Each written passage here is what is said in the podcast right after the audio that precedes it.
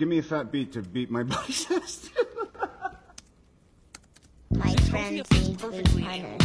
You tell me what I saw this woman! I hate that 50th celebration hot dog with the ball pig on it, and I liked it. Notice you copied my did? Drag and drag and do the whole And your mom. This is the last Jedi is one of the better Star Wars movies. no one else is going to deal with the fact that Cap just said language. I know. If the war throws too much ass Understood that reference. What is going on, everybody? Welcome back to the Mouse Bros podcast. Another episode here today. I'm with the boys. We have a guest here today. I'm going to bring him in in a few minutes. Um, however, there is something that needs to be discussed right now. Ladies and gentlemen, Chapek is out. Ding dong, the witch is dead. Bob Iger has returned.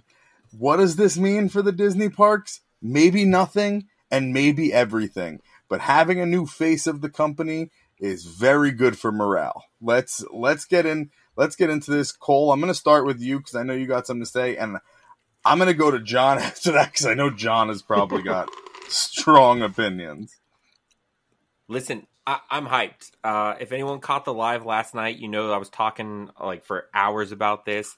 But the biggest thing for me is like I'm, I'm, I'm most hopeful for annual passes.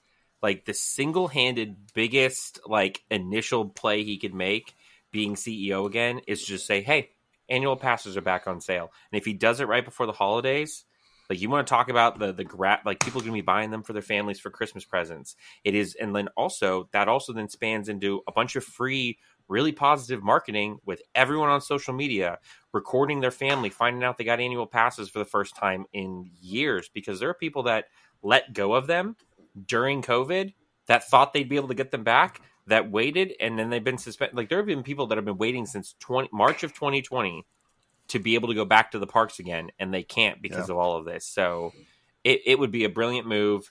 Uh, I'm just glad to have him back. Iger, I've always said it. He's he's a creative. Uh, he's so much like Walt. Yeah, and he he he really loves the people. Um, that was one thing. I mean, the way that this news broke is he sent out a personal email to all the like cast members and people in the company, which uh, speaks volumes to the type of CEO he is. But I saw somebody kind of piggy, piggybacking off what you said, Cole, who had like a really great idea of things he could implement quick that would be great fan service, but would also make the company money, which are reopening AP sales and the dining plan. The it, now are these things that are definitely going to come back? Maybe, maybe not. But they're ways that you can put fan favorite things back and still make money.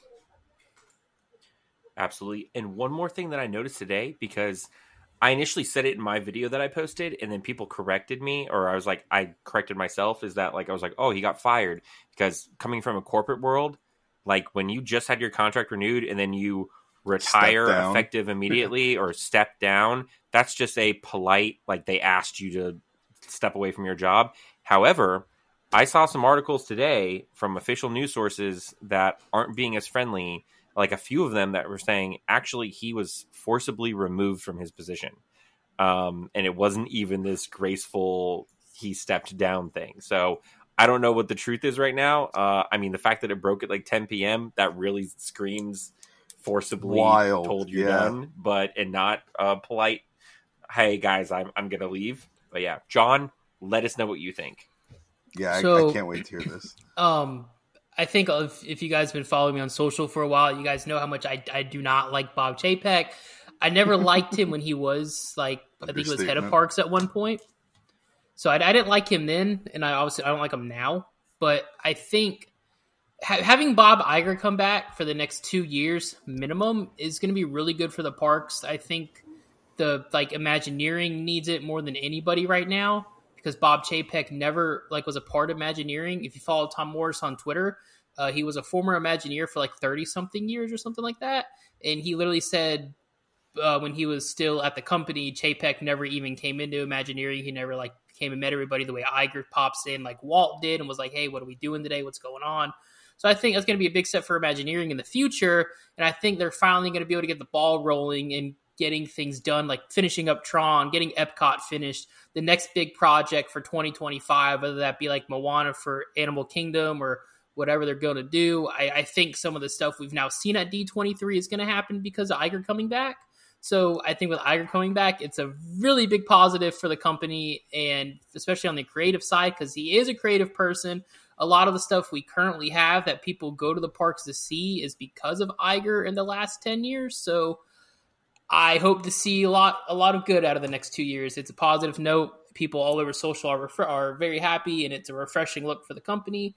You know, out with the old and in with the old. Yeah, so it seems like Disney's been doing a lot of like optical things to show that they're listening to us. So first off, obviously bringing back Happily Ever After as a fireworks show that's something that people basically demanded into existence. Um, and I mean, with what Cole said, they had no intention of letting go of Chapek. Bad stock numbers, whatever. They they renewed his contract very very recently, as he said. This was something that I feel like was forced by the fans and the fandom and the people who support the company and that they know are going to spend their money. At the end of the day, Chapek is a good business CEO, but there are certain businesses that take a, a, a different touch, and Disney is specific. It is it is all about the magic and the love for the cast members and the people and making people feel special. And just putting that new face, taking out the face that was, you know, whether it was all him or none of him, taking out the face that everybody painted as wicked and putting back the face that everybody loved because whether he was fiscally fantastic for the company or not, people loved Bob Iger. He was around for 15 years. 15 years removing that and putting a new optic on it with somebody that people love now you're setting up Iger to do no wrong. Somebody said a conspiracy theory that was like, what if they put Chapek in for two years just to give Iger like a two year vacation and he was there to force everybody to hate him so that when Iger came back, he would just look like a great guy and that he could keep like getting people's money and everybody would just be like, it's fine because it's Bob Iger. Um, I think that's a little far fetched, but uh, regardless, I mean, I'm just I'm just happy to see a new face and I'm happy to get some new light and and have some at least optimism for the future. Yeah. So, So listen, oh, go ahead, man. you, you go ahead because I got some homework for the listeners of the podcast regarding all this. So you tell, share your last thoughts. I'll give Yeah, you the homework, so- and then we'll kind of move on. We are going to get into this a little bit ne- next week because I'm kind of hosting it, so I do want to talk about this next week. I do have an idea, but one more wait. thing that comes from me: um, Bob Chapek was CEO of Heinz, the like the condiment company, before he was CEO, before he was a part of Disney, before he was CEO of Disney. And and here's the big difference between Bob Chapek and Bob Iger. Bob Chapek, he's very yes, he can market things good. He's very how how high can we get the sales number? And he's that way because of obviously the dude is selling was selling at one point condiments. So how can you make more money selling ketchup and mustard? And I think that's the thing that trickled over with him to Disney is he never understood the core values of the company the way Bob Iger does. He doesn't understand that the guests will eventually stop coming, whether people say, oh, they're going to come or not. But your diehards who are making you money, after he had said annual pass holders are basically like worthless, after this man said that, I don't see how people could appreciate him, enjoy him when Bob Iger's out here like, we love our annual pass holders, we loved our diehards, we love our guests. So I kind of got a little jumbled up there, but make what you want of it. That's why you're that's the difference between the two is Bob Iger comes from a marketing standpoint of how much money can we make in a little amount of time and how much BS can we sell. And Bob Iger's like, this is BS and we're not putting the Disney name on this product because our guests won't like it. It sucks. Imagineering doesn't like it, so we're not going to make it. And I'm not putting my name on it. So that's the difference there. And take take that with a grain of salt. But we're going to dive more into that next week. Take it away, Cole. Yeah, yeah. He he. All right. You know, we'll we'll as John said, we'll we'll get more into it next week. We'll save some thoughts, but uh, everybody knows what the massive topic we are here for. We skipped a week um, to give everybody a Well, I got to give them their homework it. real quick. Oh, I didn't. Know. I'm sorry. I, give forgot about the homework for next week. Yeah, yeah, you're good. So, and this will be great because if if ever if people can do this and kind of share in our comment sections on the videos we post this week, uh, or message us with any insight or anything that you found, uh, it will give us more to talk about next week. But there is currently a story going around today that during D23, Bob Chapek invited a group of influencers. We don't know from what realm, but influencers that were present at D23 to 21 Royal in Disneyland for a private meal in which he basically asked them to be nice, talk nicely about him on social media and to try No. to reshape his image. I believe it. And there's some evidence out there that this happened, that this meal happened. I personally don't know anyone that was there. Obviously, I'm not there. Disney doesn't call me for Jack. We're not to that level, but there's bits and pieces from like people talking uh, and stuff like that. So if anyone can find anything from the September 9th through the 12th on any social media, people talking about a private influencer meal at 21 Royal, please share in the comment section. Let us know what you find because that will just give us some juicy stuff to talk about next week because I could not believe I heard that today. Find us the receipts. All right. Find us the tea. Enough given exposure to Mr. Chapek. Before we segue, there was one thing I wanted to just say. Um, Nemo, this might hit for you. Yeah, I'm I'm just gonna say it really quickly. Cole, you as well. John, I don't know where your fandom lies.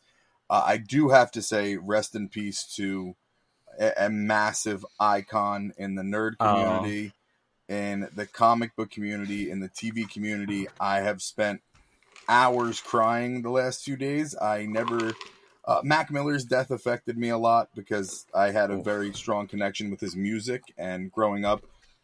I did not know that a celebrity death could affect me this much. Uh, for Jason David Frank, for a lot of us, he was our first hero. He was the first hero that we could remember. And I said it in my TikTok today.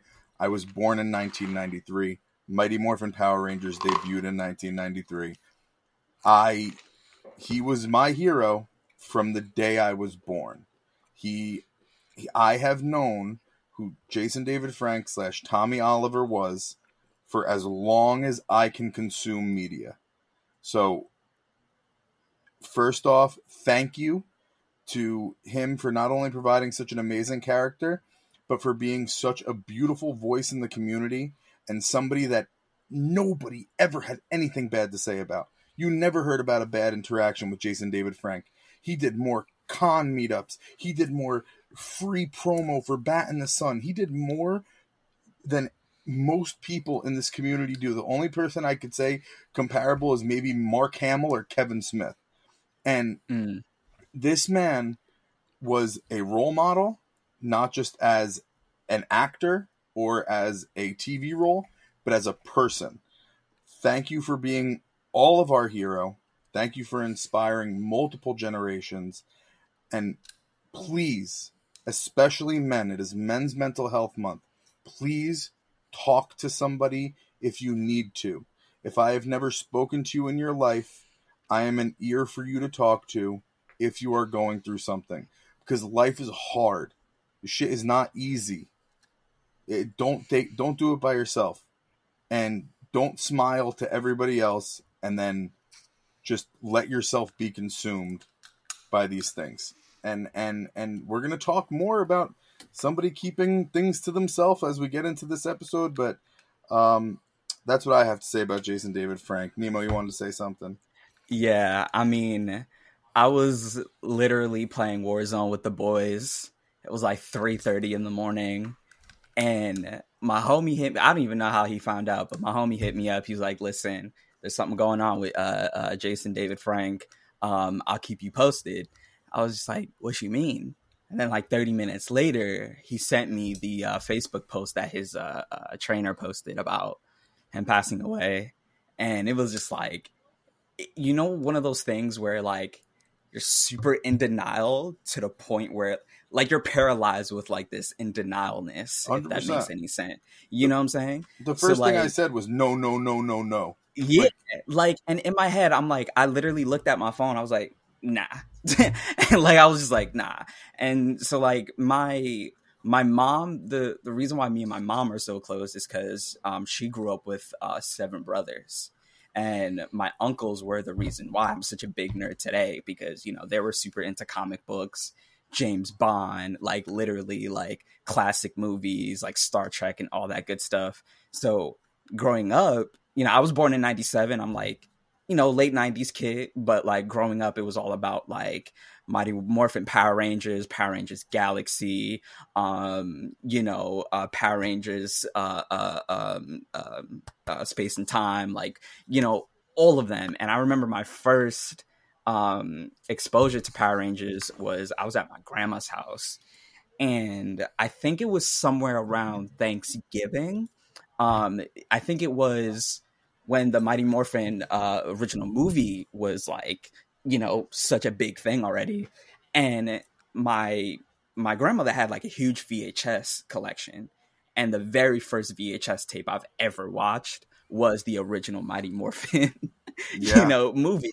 And so I was just like bro like.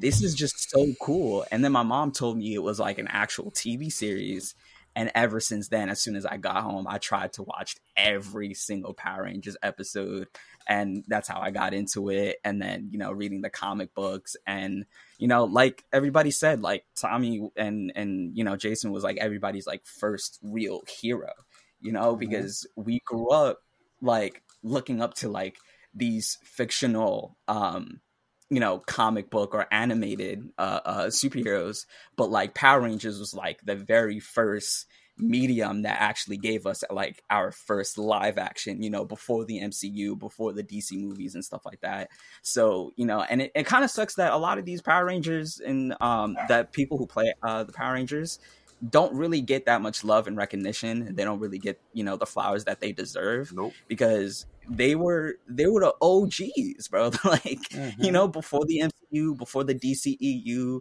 you know, even before the you know, like you know, uh, uh, uh Tobey Maguire, Spider Man, and, and stuff like that.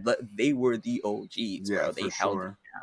you know. So it was it was really crazy. Like I literally spent you know the past day just rewatching anything Power Rangers, just Yeah. you know, in memory of him. So R.I.P. to the legend.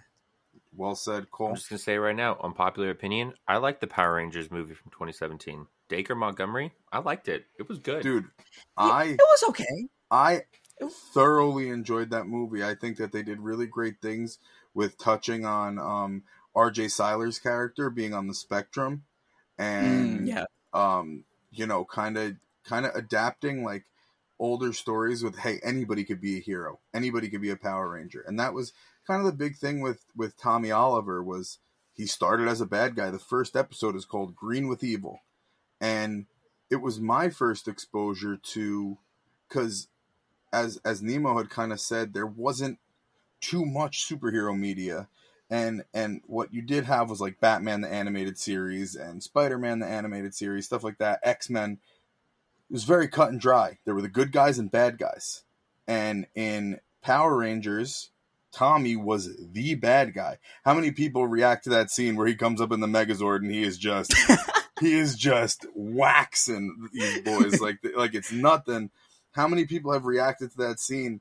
He was a badass, bro, and he was unstoppable, and he was as evil as evil comes. And it, it's so corny, but it was one of those power of friendship things, like, and it was our first exposure to it. That if you are bad, you can be good, especially if you have the right support system.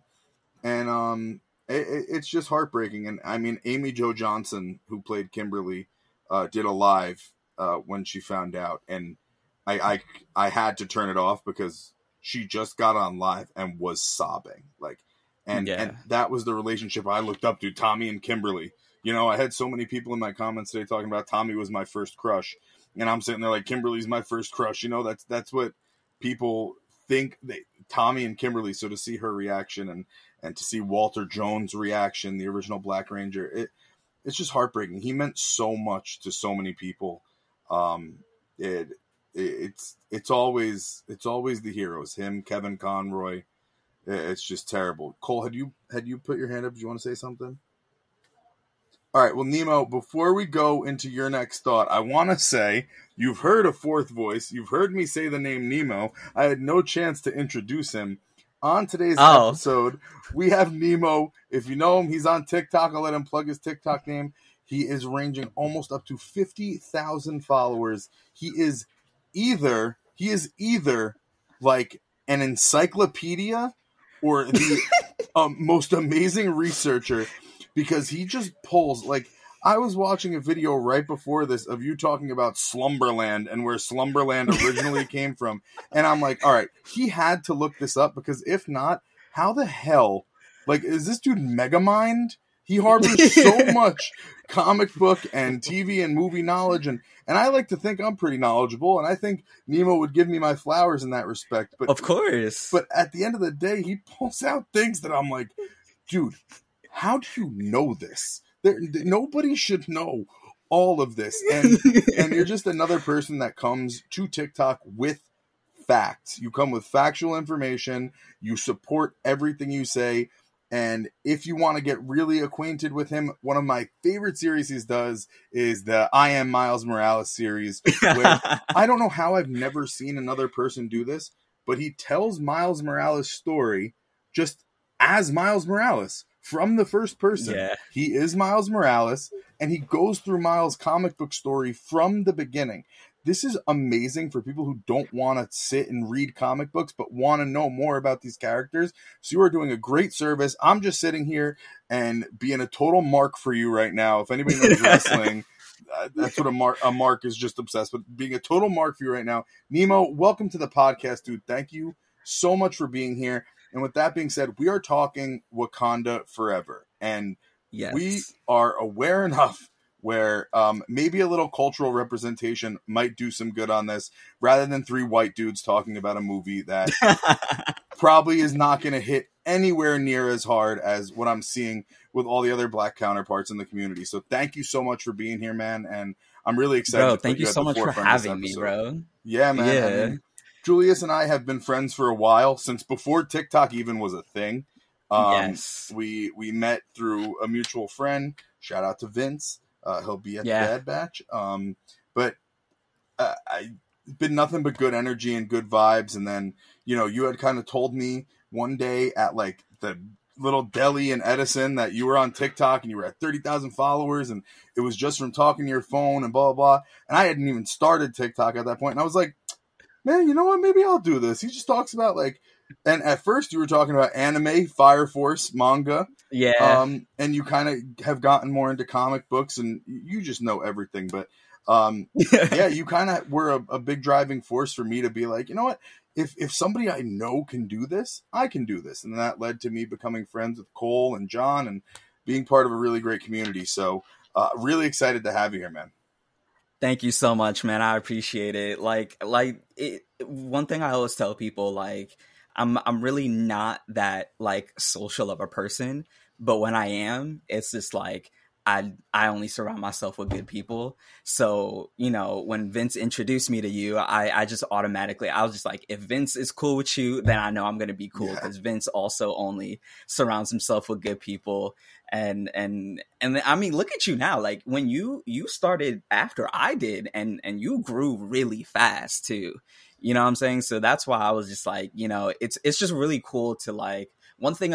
TikTok is like a very, you know, iffy. There's Yeah. a really yeah, it's it's a very uh, interesting relationship we have with TikTok. But one thing I can say that TikTok has given us, um, like you know, the nerd cul- culture in general, is that it allow us to um connect with our community a lot easier. It, it, it gave us Yeah. more accessibility because I remember before TikTok, everybody knew I was a nerd, but not to the extent that they see me at now. And it felt like I was holding it in for like Yeah, a very long time, you know. Absolutely. And like, you know, like yeah, I read manga, yeah, I watch Naruto, but I only, you know, portrayed that in like the slightest bit. But once I saw like, wow, like I have a thousand followers, like, and uh, every single person like watches anime like I do, like I finally felt comfortable with just being fully myself as possible without trying to, like hide anything. So that's why like, you know, I, I got to give TikTok props for that for like allowing me to give um myself to the rest of the community and Helps you, know, know, you're not just- alone. For sure. Exactly, exactly. And so yeah, and and just like for the Slumberland thing, yes, I did do research. Um back before I dropped out of college, obviously.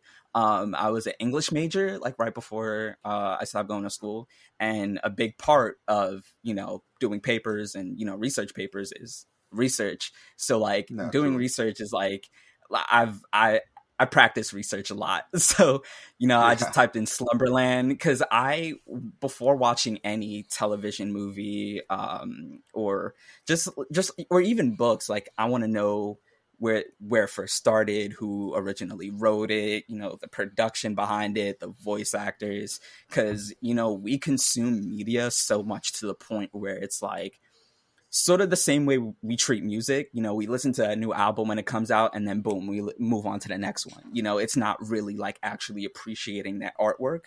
So I feel like to actually, you know, appreciate the hard work that a lot of these, you know, creators, you know, you know, put into these works is just like. I, I want to know the directors, the writers, the voice actors, you know, the studio that made it because you never know you know, I was just like, oh, okay, this studio made this movie. That's the same studio that made that movie. And that's my, like, you know what I'm saying? So that's why, like, I love doing research before I, like, watch any movie. And, you know, so yeah. you find out you find out really cool things. Like I just recently found out that like Sunny Suljic is the voice of Atreus in God of War, and Sunny Suljic is the kid from mid '90s. Which, if you've never seen mid '90s by Jonah Hill, just stop everything, pause the podcast, and go watch it because that is in my movies. That's like when somebody's like, "Hey, what what three movies would you suggest to somebody to tell you about your style of film?" I would be like The Truman Show, mid '90s, and Return of the Jedi. Those are those are the three. Ooh, Those are those my are some good picks. those are my like three staples. Mid '90s, I left that movie, and there's no big conflict or anything like that. It's just a great film, and and Jonah Hill is is is you know I think he's really on his way towards towards being something. But that's off on a tangent. Since we're talking movies today, we're talking Marvel. We're gonna have a little mini game at the end, which Cole just decided he's gonna have that for us at the end. Cole is slowly becoming our game master um, on the podcast. Uh, but today we are talking about Black Panther Wakanda Forever. And we have Nemo here for a reason.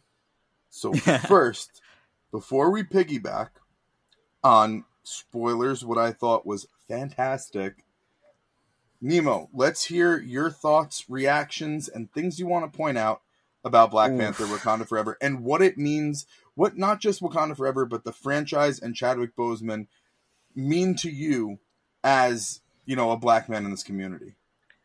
Um, well, first off, I think this movie is phenomenal. Um, I was talking to a buddy of mine, and he kind of said some on on the surface level of things. I almost thought it was offensive. He was like, if Chadwick Boseman didn't pass away, this movie would have been like generic in a way. And I kind of like, well, obviously, I disagree with him because How could you I- even say know- that though? It would be a completely different movie. Exactly, exactly. That was my first argument. Like, Would have been But, iconic for um, different reasons. I hate yeah, I hate that and argument. so it's so it's it was just like mm, not true but anyways so i feel like the reason why this movie was so good because it gave us everything that people thought the mcu lost as far as storytelling um rhetorics. And it's just like when like right when you're on the brink of oh okay mcu is kind of losing it we don't know where it's going and it's just like boom they gave us all of the story rhetorics that you know we got back in like phase one and phase two. Um and so that's just number one. And number two it's the way they the way ryan coogler put so much respect towards chadwick boseman and because i found out that the first thing he did was contact Chadwick Boseman's wife and his family and let him in on the writing process on how to, you know, write him off in the movie. And honestly, I I I basically cried, and I think I'm gonna tear up just thinking about it right now because Oh yeah. if you think about like a lot of other you know Hollywood stories, like for example the uh, Jeffrey Dahmer series, no one contacted the original um, victims' families to get their okay. So when you when you hear a situation like that, and then you see somebody like Ryan Coogler taking the time out of their day on a multi-billion dollar budget movie to contact a person's family to let them know like hey how should we you know write your loved one's passing in a movie? And one we got the permission from the family and two the fact that they were a part of the writing process just it, it was sort of like a big middle finger to the hollywood space in general because it's just like this is how you do it. This is how you respect families Yeah. who have gone through something. More importantly, this is how you respect family who has gone through some type of trauma. You know what I'm saying? So crazy- it's sorry, go ahead. No, no, no, no. Uh, the the crazy thing is is with what you're saying. Like Ryan Coogler told the story that nobody that nobody really knew, uh, Yep. and and and it's a line that I've mentioned in videos and something that I've said multiple times. Shuri says a line in the movie, and she says, "My brother suffered in silence." That was not something she was just saying about a movie. That was her brother. He was a brother and a father figure and a cousin and a family member to all of them. And you could see in her facial inflection that she was really talking about the fact that her brother suffered in silence. And we all were confused. How did this happen? Why did this happen? How, how, how did he not let any of us in? And Ryan Coogler tells the story of why. Because he didn't want to put these people through that. Because he was preparing them for his death he it's like Chadwick took things he learned from playing the character of T'Challa, put them implemented them in his real life, prepared his family for his death. So much so that they were able to work with Ryan Coogler, as you said, and tell his story. And they actually had a hand in the fact of saying, we want and and I also did this research as well. They wanted them to portray the death scene. They they wanted to show that that scramble in the end of everybody being like, "What can we do to save him?" And it was too late because that was his choice. I don't want everybody to scramble around and save me. I don't want everybody to worry about me. This isn't about me. I stand for something bigger. When I go, I go. But while I'm here, I'm the Black Panther. I am T'Challa. I am king, whether it's in art or in life. And I mean, it it, it makes it hurt, but almost gives like that closure that people get. The reason why there are funerals, wakes, things like that to open the movie with that scene was so just genius and heart wrenching and real. And just one other point I wanted to touch on before you know I get back to you, Nemo, is you said storytelling. The first thing I said when I left this movie is it's some of the best storytelling Marvel has ever done. Ever. I, I turned to my wife while we were in the movie. I hate talking during movies, I condemn it. But literally, just word vomit out of my mouth. I turned to her and I was like, This is the first time I feel like I'm watching a movie in the Marvel Universe. I'm not watching a superhero epic.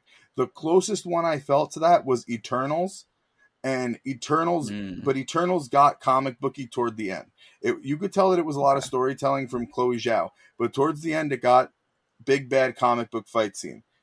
Even in the fights, yes, there were the big CGI moments with Ironheart, and just in case anybody didn't see it, we are talking spoilers. That's why we waited so long.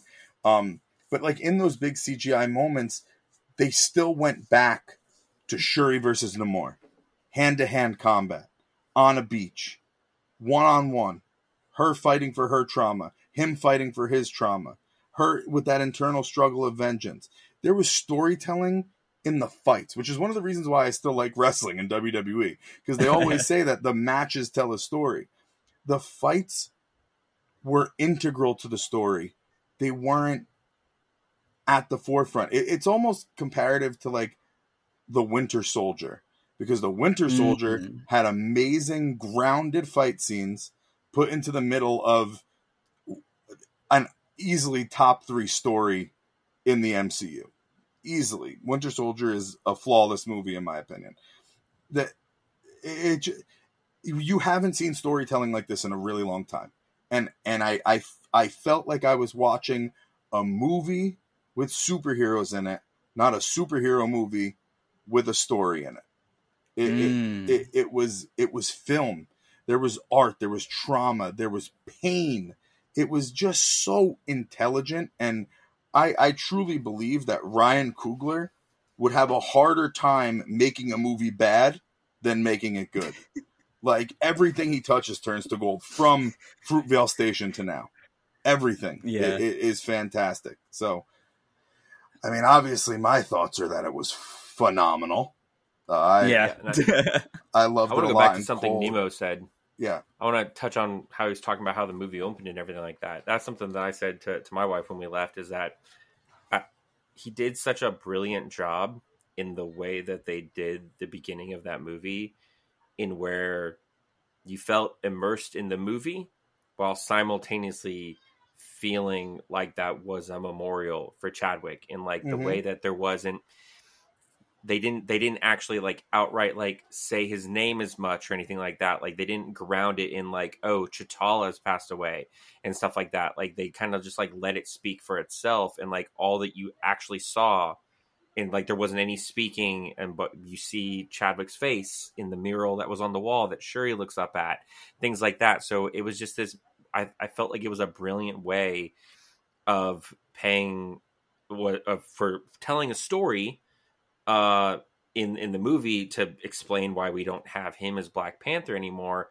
but while it felt for the audience like it was a memorial for Chadwick more than anything but Yeah. it, it was it just just done so well and seamlessly then moving through through the scenes another thing I said to Kaylee that um, I thought what was brilliantly done is in the way that you get the opening scene then you get the Marvel Studios crawl, and they gave us the entire Black Panther one like they did when they re-released Black Panther on Disney Plus, but we got it with pure silence.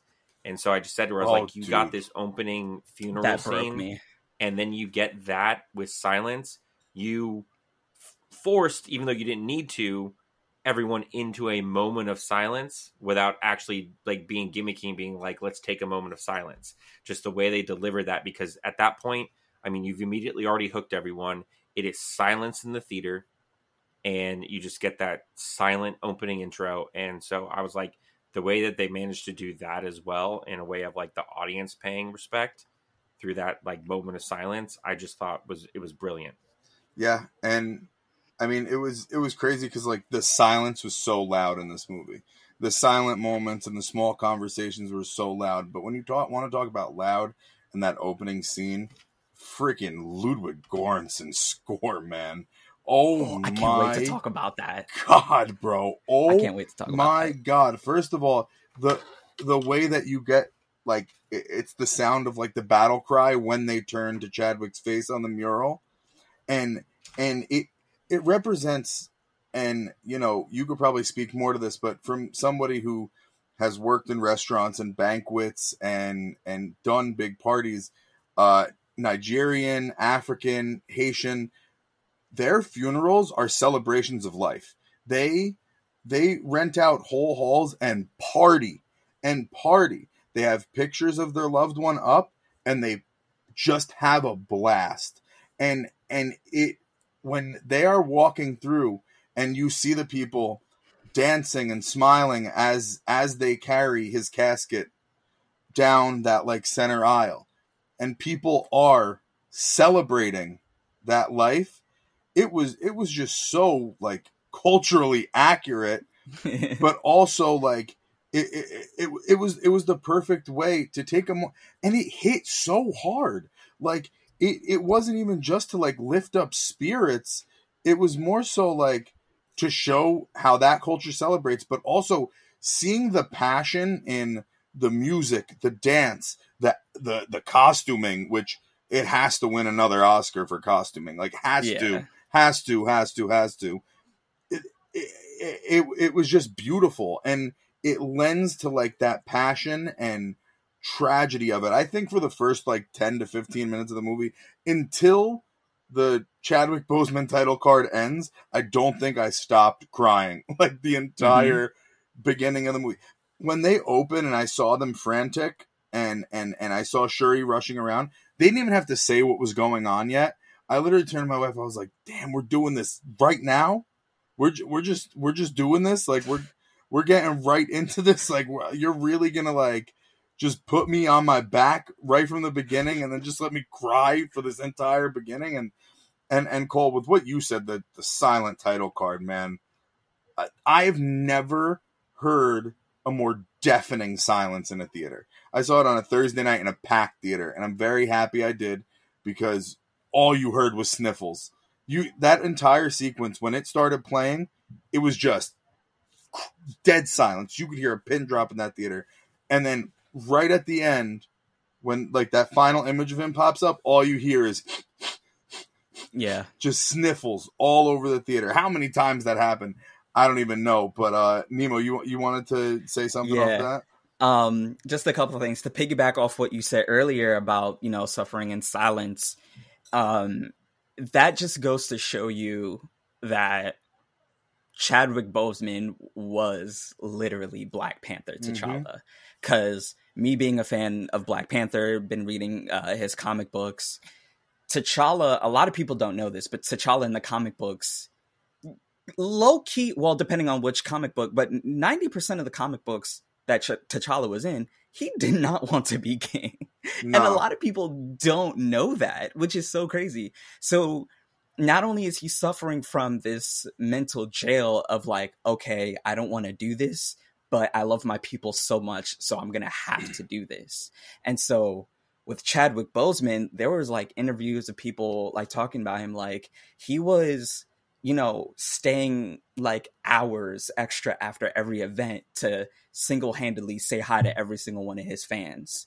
He was working out, you know, before filming and after filming to the point where he was working out and training twice a day for six days a week. You know what I'm mm-hmm. saying?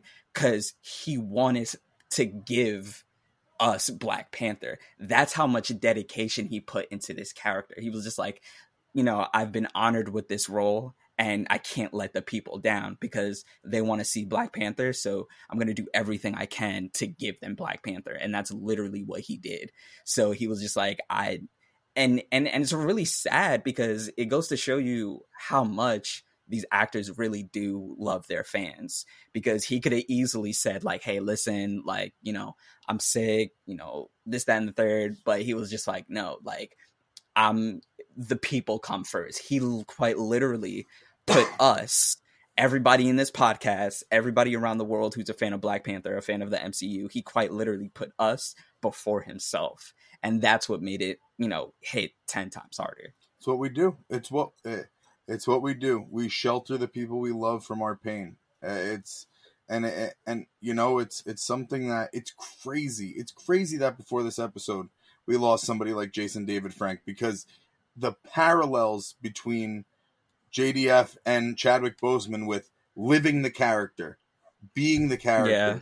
loving your fan base, appreciating people, being the best you could be. It, it, it it's it's it's honestly very very like bone chilling to me to think about and I, I, don't know I, I I these people they they suffer in silence and I have to say as somebody who you know struggles with anxiety daily and has dealt with and you know is in a time in my life right now where I've beaten depression and I'm I'm past a very bad point in my life and I'm very lucky the past few years I, I have an amazing life and I'm very happy about it but when I went through that, nobody knew. I never said the word depression. I never said the word depressed. I never said I was having anxiety. I just suffered by myself so nobody else had to feel it. There's times when my wife comes to me and she's like, Hey, I can tell you're holding something in. You need to talk to me.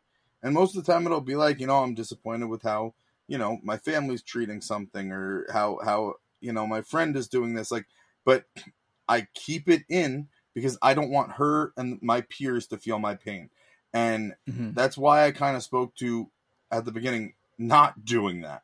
Like, because it is something that we do because we want to be strong for the people we love, but we have to worry about ourselves at some point as well. And Yeah. and it's really important. And I mean, thank thankfully we got an amazing iteration of King T'Challa, and he is our king and our Black Panther, and he will be forever.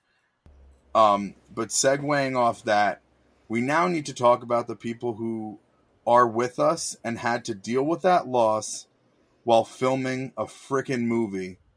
And not only dealing with that and filming a movie, but putting their entire life into these performances.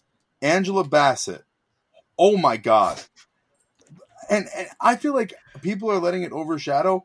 Y'all y'all need to realize Letitia Wright's performance was just as good, if not better. Cause that performance, Letitia Wright's performance, was so raw and real and and, and literally gut wrenching, heartbreaking. The acting in this movie was was just mind blowing to me, even down to Mbaku doing what he has to do as the comic relief. Some some of those Yeah. lines, man, like he has some of the most iconic parts of the movie. He has my favorite line in the entire movie, and I don't feel like anyone says that. I've seen so many people quote this movie and quote the like Cuckoo Khan part. No, I'm sorry, and I don't know if you picked up on it. I because I've talked to some people. Cool didn't. Khan. yeah, but my favorite part is when he's talking to the council after Namor invades and they're like trying to recover when they're up in the mountains and everything like that. And he's just listing off what happened. And he goes, and he's, and he goes, and then we're dealing with a man who's arguably as strong as the Hulk, some people say. And like, he makes this offhanded re- comment that's completely made up about I know exactly Namor being as strong as the about. Hulk solely to downplay the fact that that man kicked him clear across the river. It like it was totally an ego thing for him, and it's just like it just goes unlike phased with anyone. But I'm just laugh- laughing because I'm like that is that is such Mbaku that is just like oh this guy's as strong as the Hulk. Like that's the only reason he did that to me. I mean, it's such a tragic movie. It had such great comedy. Like there, my favorite line in the entire movie, I did not hear until I saw it a second time, and it's when they're in the garage with Riri and they infiltrate it, and some one of the one of the soldiers just goes, "Oh shit, she got an Iron Man suit." Yeah, Iron Man suit. Yo, Yes, yes. I was dying. I was dying. I was like, yo, no way. Like they they did a really good job. And that, like Riri clowning Okoye, like not knowing just how badass Okoye really is. Like When she came out, she's like, oh, she's in like in a suit. Like, and the fact that that scared her, yeah. just seeing a Dora Milaje come out in a suit, she was like, what is happening? Oh I Oh was my god. dying. Yeah, there was the the, I mean the the- Harvard scene, the whole thing, the whole Har- Massachusetts Harvard part of it MIT, was yeah. great. It was such a great introduction for for her character for Ironheart. I'm like, I love this. I love all Hey. of this. something to pay attention to. Riri Williams goes to MIT. Who just got into MIT? Ned and MJ. Um, Yeah. Ned and MJ just got into MIT. Yeah. So we're gonna have multiple Marvel characters over there. I mean, we're obviously getting Young Avengers, right? Like, like oh yeah, for sure. Like it's it. They've all but told us now that we're getting Young Avengers. Um, but yeah, I mean the score. I if anybody else wants to touch on the score, I mean Ludwig Göransson has produced some of the great scores of our time. Right? He is a musical genius uh, when it comes to composition. But this this movie was a different level. And when you hear the music in this movie and then see what Ludwig Göransson looks like, you are like, you are like, what? This is the whitest Yeah. man in the history of the planet Earth. He is whiter than white. How did he do this? How did he put together such a beautiful, culturally relevant score? What the hell does this guy know about African music? Like, and uh, apparently a lot because holy crap, Nemo, what what do you got to say about the score, dude? So, real quick, real quick for oh, anyone yeah, that doesn't know what he looks like, real fast for anyone listening to the podcast on your way to work that doesn't know what Ludwig Göransson looks like. Basically, picture if Jared Leto and and um, Seth Rogen had a had a baby. That's hilarious. like the long hair and everything. Oh my Looking god! like a when cult you- leader. When you clip that, yep, please that's pop- him. Please pop a picture. Up He looks there. Amish. that's him. He just looks just picture Amish, and you and you got it. His name Yeah. is Ludwig Göransson, dude. He is Yeah. white as they come. But um the the and like this is coming from like me as a musician myself. That's literally the first thing I always notice when I watch film cuz my love for mu- uh, music and my love for film kind of like happened simultaneously. Um because you know, my love for music came from movies and my love for m- movies came from music, you know, seeing how music elevated a scene. So one thing I've noticed w- with the music, but not like the music inspired by the film, but more specifically the score. the of score, the yeah, of course. Um, and one thing that I noticed that people aren't talking about enough is that the music is basically kind of like a character in its own. And that's how Oh, yeah. music in film is supposed to be treated. So my favorite example uh, uh, to, uh, to talk about um, is the scene where um, they infiltrate the um, oil rig.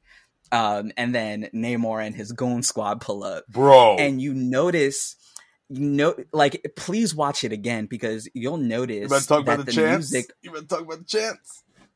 yeah so the the music only escalates as much as the scene itself escalates Mm-hmm. you know so it's super quiet and then you hear like these light whispers and you're like what the f- is that like you know and then are we allowed to curse by the way Yeah, go for it. Yeah. okay okay i, We I have to, no you know, I- sponsors I- yet to tell us what okay, to do. got you, got you. So you sitting there like, yo, what the fuck is that? Like, you know what I'm saying? And then as the music gets louder, you'll start to see more of the sirens emerge from the water.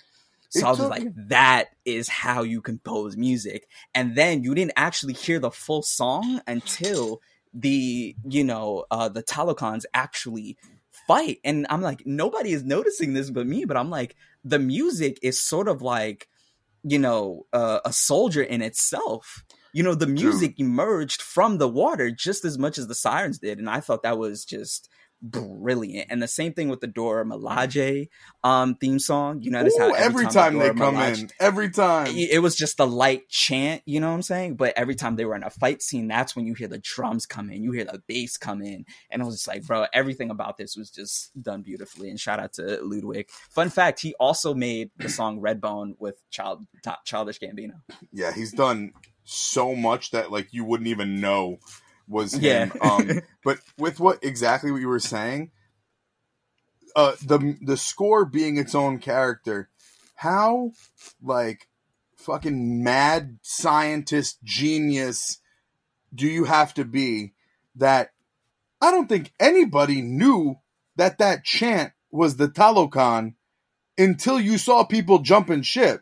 I think everybody thought that was the music of the movie, and it was like, oh shit, like this is the this is like a Mayan like native indigenous theme song. I like this, I like this. And then their heads emerge, and as you said, as the music gets louder, people are literally jumping off the boat. I'm like, yo, and then they and then, you know, I I am vocal about the fact that I am not a big fan of a lot of exposition. However, I feel like there needs to be some exposition. Doctor Strange in the Multiverse of Madness really balled up exposition and shot it at us nonstop. That was like Mm. why I hated that movie. This movie, but I, I won't say hated, but why it was one of my least favorites of Phase 4. But this movie had just the right amount of exposition. Cause right when you're sitting there and you're like, is is that chant related? And then you see people jumping, that's when she's like, it seems to be some kind of sonic attack. I feel like that is the right exposition to put in a movie. Explain Yeah. that little bit for people. But like when you have in Multiverse of Madness, like like America Chavez is dying and she's like, But I'm dying. No shit. Like like we don't need to hear that. We don't like obviously. And then she's like, "Oh my god. Wait, you're betraying me?" Fucking duh. Like uh duh. You these are not things you need to say, but little things like that. And on my second watch of Black Panther, I was like, let me pay attention. Besides that, there is very little exposition. Besides, because except for where it's needed, when she's messing with DNA, I just thought she was trying to recode T'Challa's DNA. I didn't know she was trying to recreate the heart shaped herb, but she explains it. Good exposition. Good. I'm America Chavez and I punch portals to the multiverse. Yeah, yeah. Yeah, we we saw it. We we see what's going on. You know, like and and like I don't know. I I just thought this movie for me was about the the, the fine details, the little details that they didn't miss. Everything that was in that movie to me served a purpose, except for one thing. My one gripe, the the only thing that keeps this movie from being a 10 out of 10 for me and i i've heard arguments and i get it i really didn't need the valentina contessa storyline uh Whoa, Mm, whoa. That- We- okay. We Th- strongly so- disagree. I'm a, I'm I'm gonna let you I'm gonna let you finish, but I I agree and disagree at the same time. But go ahead, go ahead, go ahead.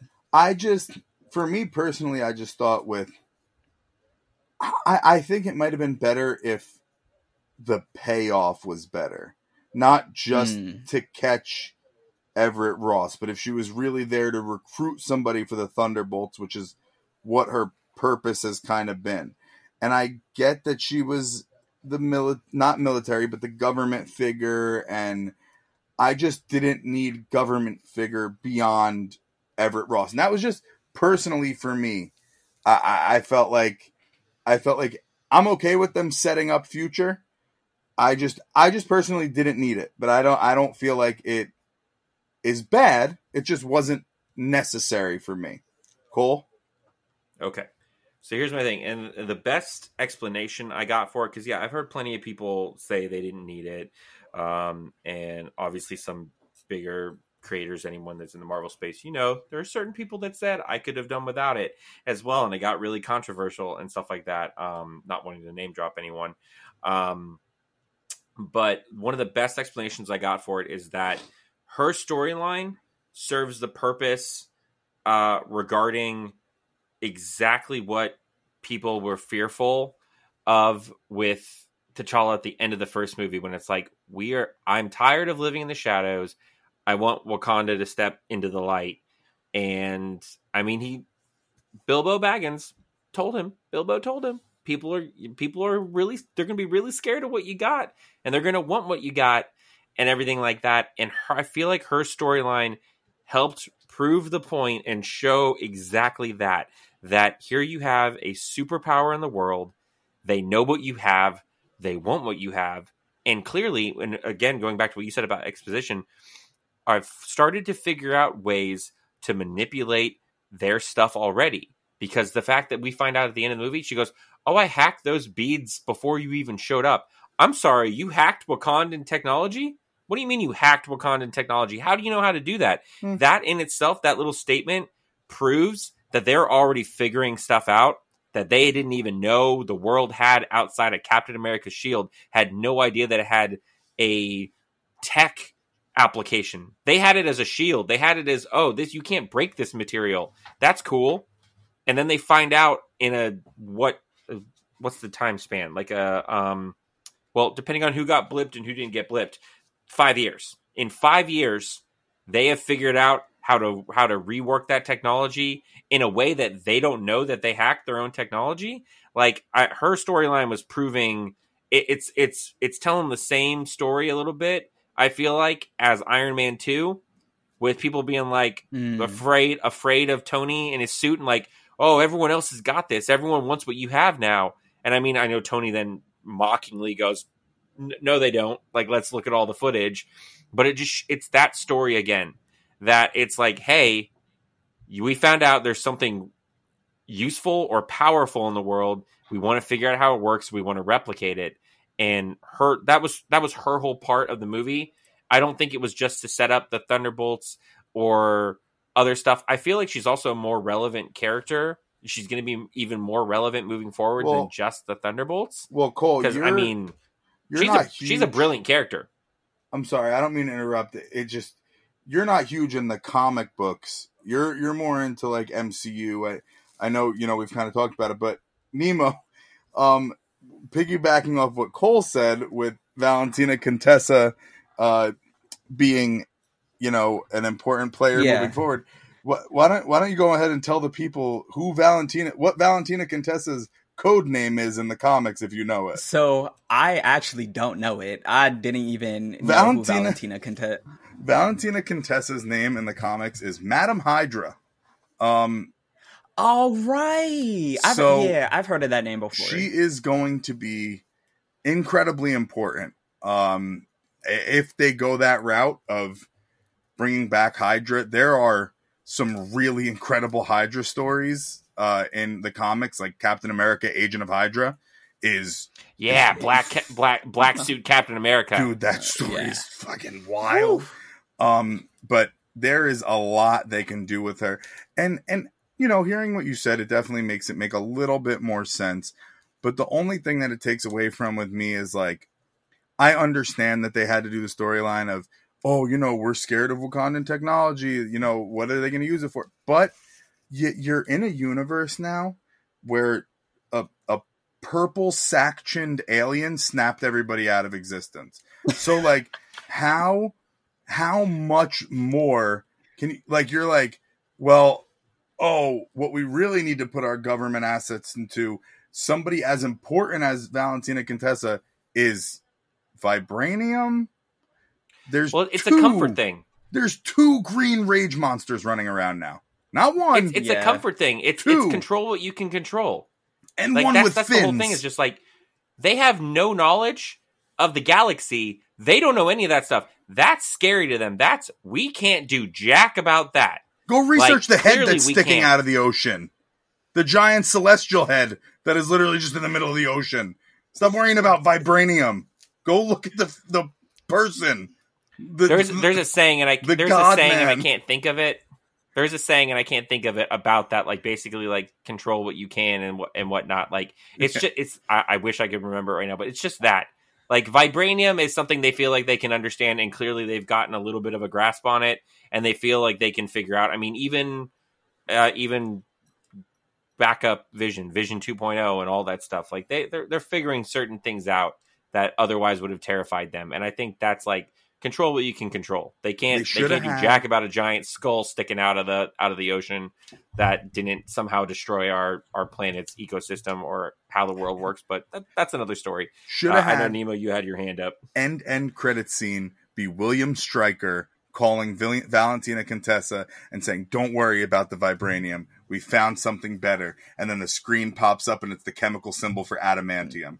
Ooh, ooh! People That would have been crazy. People would have went Yeah, so that would've been crazy. But Nemo, what were you gonna say? I'm sorry. So okay, so here here's the thing. Um I the reason why I agree and disagree, I'm gonna go into the reason why I agree first, is because you have I, I'm a big firm believer in you don't have to have a face for everything, which is the reason why I agree because um you know um what's her face again? Uh Valentina? Yeah, um she she was kind of the face of like that third party snake that was like starting trouble in in the in the whole situation. And i feel like she was there only for the sole purpose of making it easier for the audience who aren't into comic books to follow that story. Because you know the the the mit- nah, military um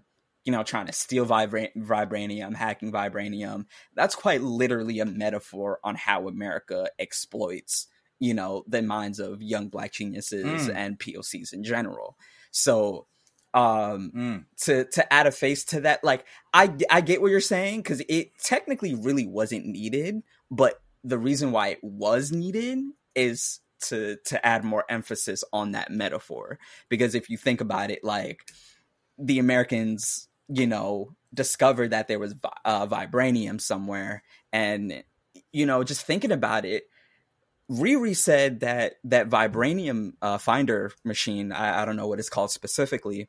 She said it was for a school project. So in my head, I was just like, bro, a school vibranium finder for a school project. The fuck is you doing, bro? Like, Yeah, right. Nobody. Like, So you trying to know what I'm saying? So in, my immediate reaction was just like one of her professors was either working with the government or has some ties to the government, and they probably were trying to figure that out for like the longest time ever. And once he saw the potential that Riri had, he said, "Wait, I could quite literally use you Mhm. and exploit you."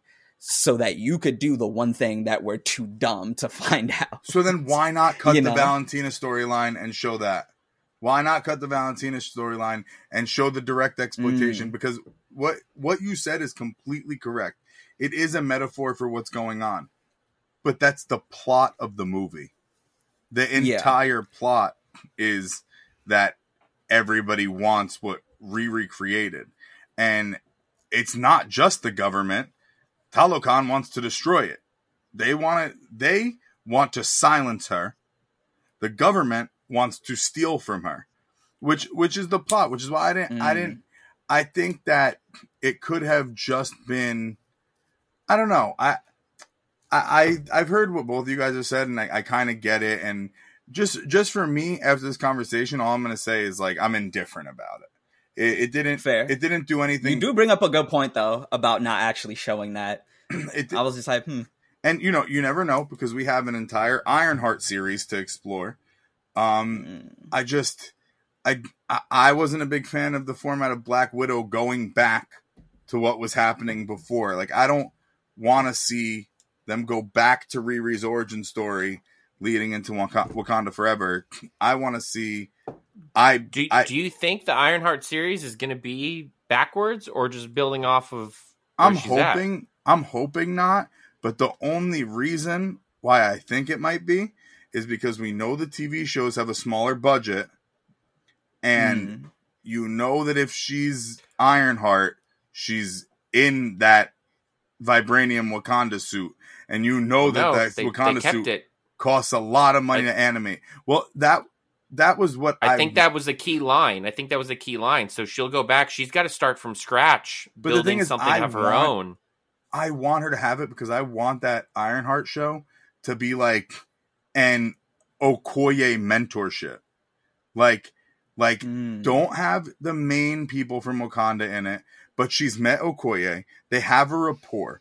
Okoye has that kind of authority figure over her. She's going to be trying to learn things. She's going to be going through growing pains of being a superhero and dealing with the idea of it's going to be very similar to when when Peter Parker loses the suit and Tony's telling him that the suit doesn't make the man. And I feel like it's going to be a thing. I, I mean, not that I feel like I would love to see it be a thing where Okoye comes back to kind of give her some guidance, help her through, let her learn to use what she has and her resources leading up to last couple episodes. All right, you've earned it. You are more than the suit now. Let's put you back in this badass suit and let's get get you fighting some real threats. Like I I would love to see that. I would love to see an Okoye mentorship mentorship. That also could just be my bias because I freaking love Okoye and Danai Gurira and like I I I could see her act in literally anything. Um but I mean I, I think it would be great and they have such great chemistry and just to hear like Okoye being so serious and her cracking jokes at like Okoye the entire time, like the way she was when they were in the dorm room, like her being that lighthearted and kind of very similar to the dynamic of the Hawkeye show where Clint is like hyper serious and Kate is Mm. more funny. I feel like that formula works. They didn't execute it the best in Hawkeye. Hawkeye was a decent show, but I feel like when you have chemistry like Okoye and Riri that is established, you don't have to establish the relationship like they did in Hawkeye, and you could go right into like how funny would it be if the first conflict and how Okoye starts to mentor her is Riri is scrambling, she's stressed out, and she goes to walk into the bathroom, and who walks out of the bathroom again? But Okoye, and she's like, "Damn, again! Like you always just hide in bathrooms." Like there's there are just endless possibilities. Um, but I will say that the movie made me really optimistic for Ironheart because I think that I, when it comes to comic books, I think that the casting was was dead on, dead Yeah. on. The the sass, the charisma, the like the the comedic, lighthearted tone. Now all we got to do is sign Robert Downey Jr. back to another picture deal so she could be mentored by not Okoye but hologram Iron Man like she was in the comic books, and then Oh man. and then we'll be fine. And then we'll We get a can all- Marvel Legends figure of hologram Yeah. Iron Man and a Funko Pop, and all will be well in the universe. All right, so so listen real quick. We've had three mega MCU nerds talking talking a lot about this movie. Yeah, I was And going for Nemo. Nemo. One thing you don't know about our dear friend John is, despite being so pop culture immersed, he still managed to be so clueless, and just learned last year that MCU films had two end credit scenes. So that's how behind this man is Oh. on the MCU. John, you've been really quiet throughout this. I, I gotta hear your take on on Black Panther a little bit because John is notorious for having some some interesting Hot takes. opinions Hot on the takes. things. So I've been And- I've been watching. And wait, the, real quick, John, before you start, before you start, I just want somebody. You will automatically win listener of the week next week if you can accumulate, if you can add up all of the time, the total amount of minutes of end credit scenes that John missed over the course of the first four phases of the MCU. It's gonna be like an hour, Yo. like an hour long movie of end credit scenes. But John, Yep. yeah, I'm I'm I'm excited. I, I I'm not gonna say I'm excited. I'm cautiously interested to hear what you have to say. yeah. So Well, actually, the, the biggest question, John, have you seen Black Panther 2? yeah, I went and watched it yesterday. I just had to make sure. Uh, I went and watched So it yesterday. I- the definition of projects uh, due tomorrow. It do, it doesn't have Michael Michael B. Jordan in ninety percent of the movie. We're just make make sure we got the right movie. no, Who was the bad guy? uh, some Aquaman looking dude. But so, so I uh, two things. I knew there was a end. cre- I've repeated this a million times. I knew there was one end credit scene, so I've seen half the end credit scenes. That's why I said the second. I didn't know- I didn't know there was a Yeah, second you said one. the second. Yeah. Oh, okay. I've been tuned Yeah. out. And another I, thing, I gave you the credit. I've been watching the time on this podcast. I haven't said a single word since the 15 minute mark.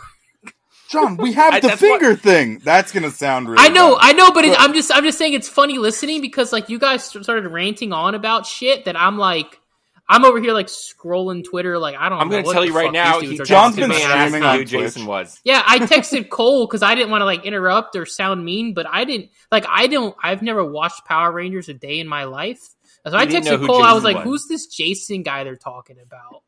And he was like, "Oh, it's the Green Power Ranger." I'm like, "Oh, like I know what Power Rangers are, but I never watched Power Rangers. I just never got into it. I just knew what my thing." But anyways, we're not going to keep going on tangents here. We're going to talk about Black Panther two, in my opinion.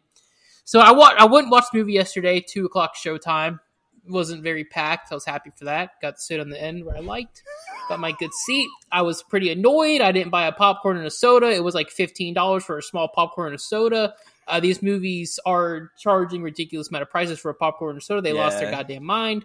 Um, so my experience already started off pretty shitty because I was really excited for a popcorn and a soda. I really was. Don't drink a lot of soda. Um, so the movie, I I will say, I really enjoyed the start of the movie. I I did, and I and I'm curious to know. And I like I don't pay attention to that much detail to movies like y'all do. Like I enjoyed the movie for what it was. I I, I give it a. I'm just gonna bluntly say it, and you guys can roll with it when I'm done. I give it a seven point five out of ten.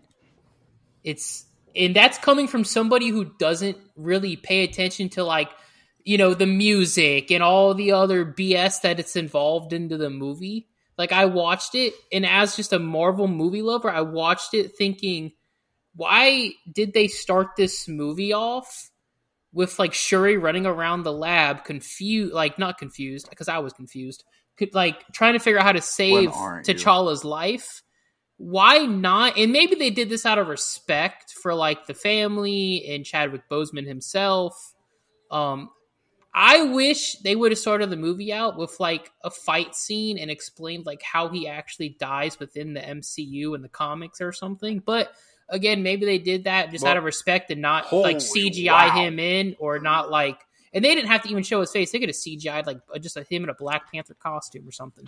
It just shows something like, oh, this is how he died. Because as someone like you, and I think the, this is the biggest problem with the MCU is that they stay so focused to like people who are diehards, which is fine. But what about like the regular people?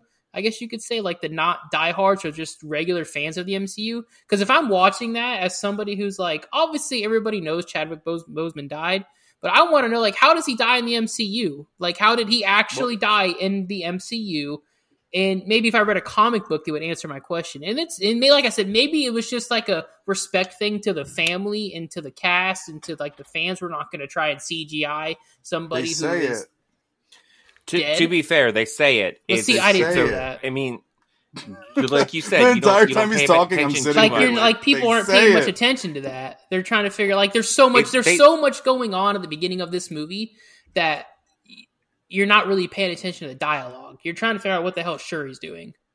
it, it, it was it was a rare it was a rare illness and then as far as what you're saying about like not Okay. showing him or showing the panther suit I, I feel like that that move not only out of respect is also comes from kind of recent years and different things with different movies and even ones with Which is fine. I- I- like, I'm cool Disney's with it. wheelhouse I'm totally cool yeah with not it. showing him at all i felt like was more respectful Yeah, because like 100%. you think about the people that get mad at um like characters who have died like cgi tarkin like hey that guy's Yeah. long dead like you shouldn't have done that cgi carrie fisher like people have gotten mad at like the deep fake even though even though we can do it to such an believable yeah, extent like and these I'm days I'm cool with it. I there's, was there's just, a fine line I was that's I was that was one of the first things I thought of when Yeah, watching showing it was him- like why why didn't they like think of this yeah for the not showing him was was the better No, way to go I i, don't think it had totally- anything Showing to do him with dying- cgi I or totally budget agree. Might have been really distasteful. I totally Like, agree.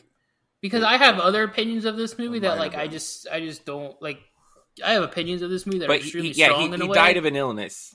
He- He came back. He came back from the blip. He was sick. They say it. And there's not. They don't Okay. need to go deep into it because they didn't. The, the it wasn't meant to focus on what happened as much as just what where we are. yeah, because like Th- I this- I, this is I, what I has missed happened. that 'cause Just I like was trying he- to figure out like he what didn't want people to doing. focus on what was happening to him, but just acceptance of what was going to happen, and then and then moving on, um, and, and stuff like that. And Nemo, go Nemo's ahead. got, Nemo's got Yeah. some something, stuff yeah. to say. Yeah. Um so JD, I think what th- this is where the power of context comes into play. Yeah. Um and I think your opinion just comes from such a surface level Mhm.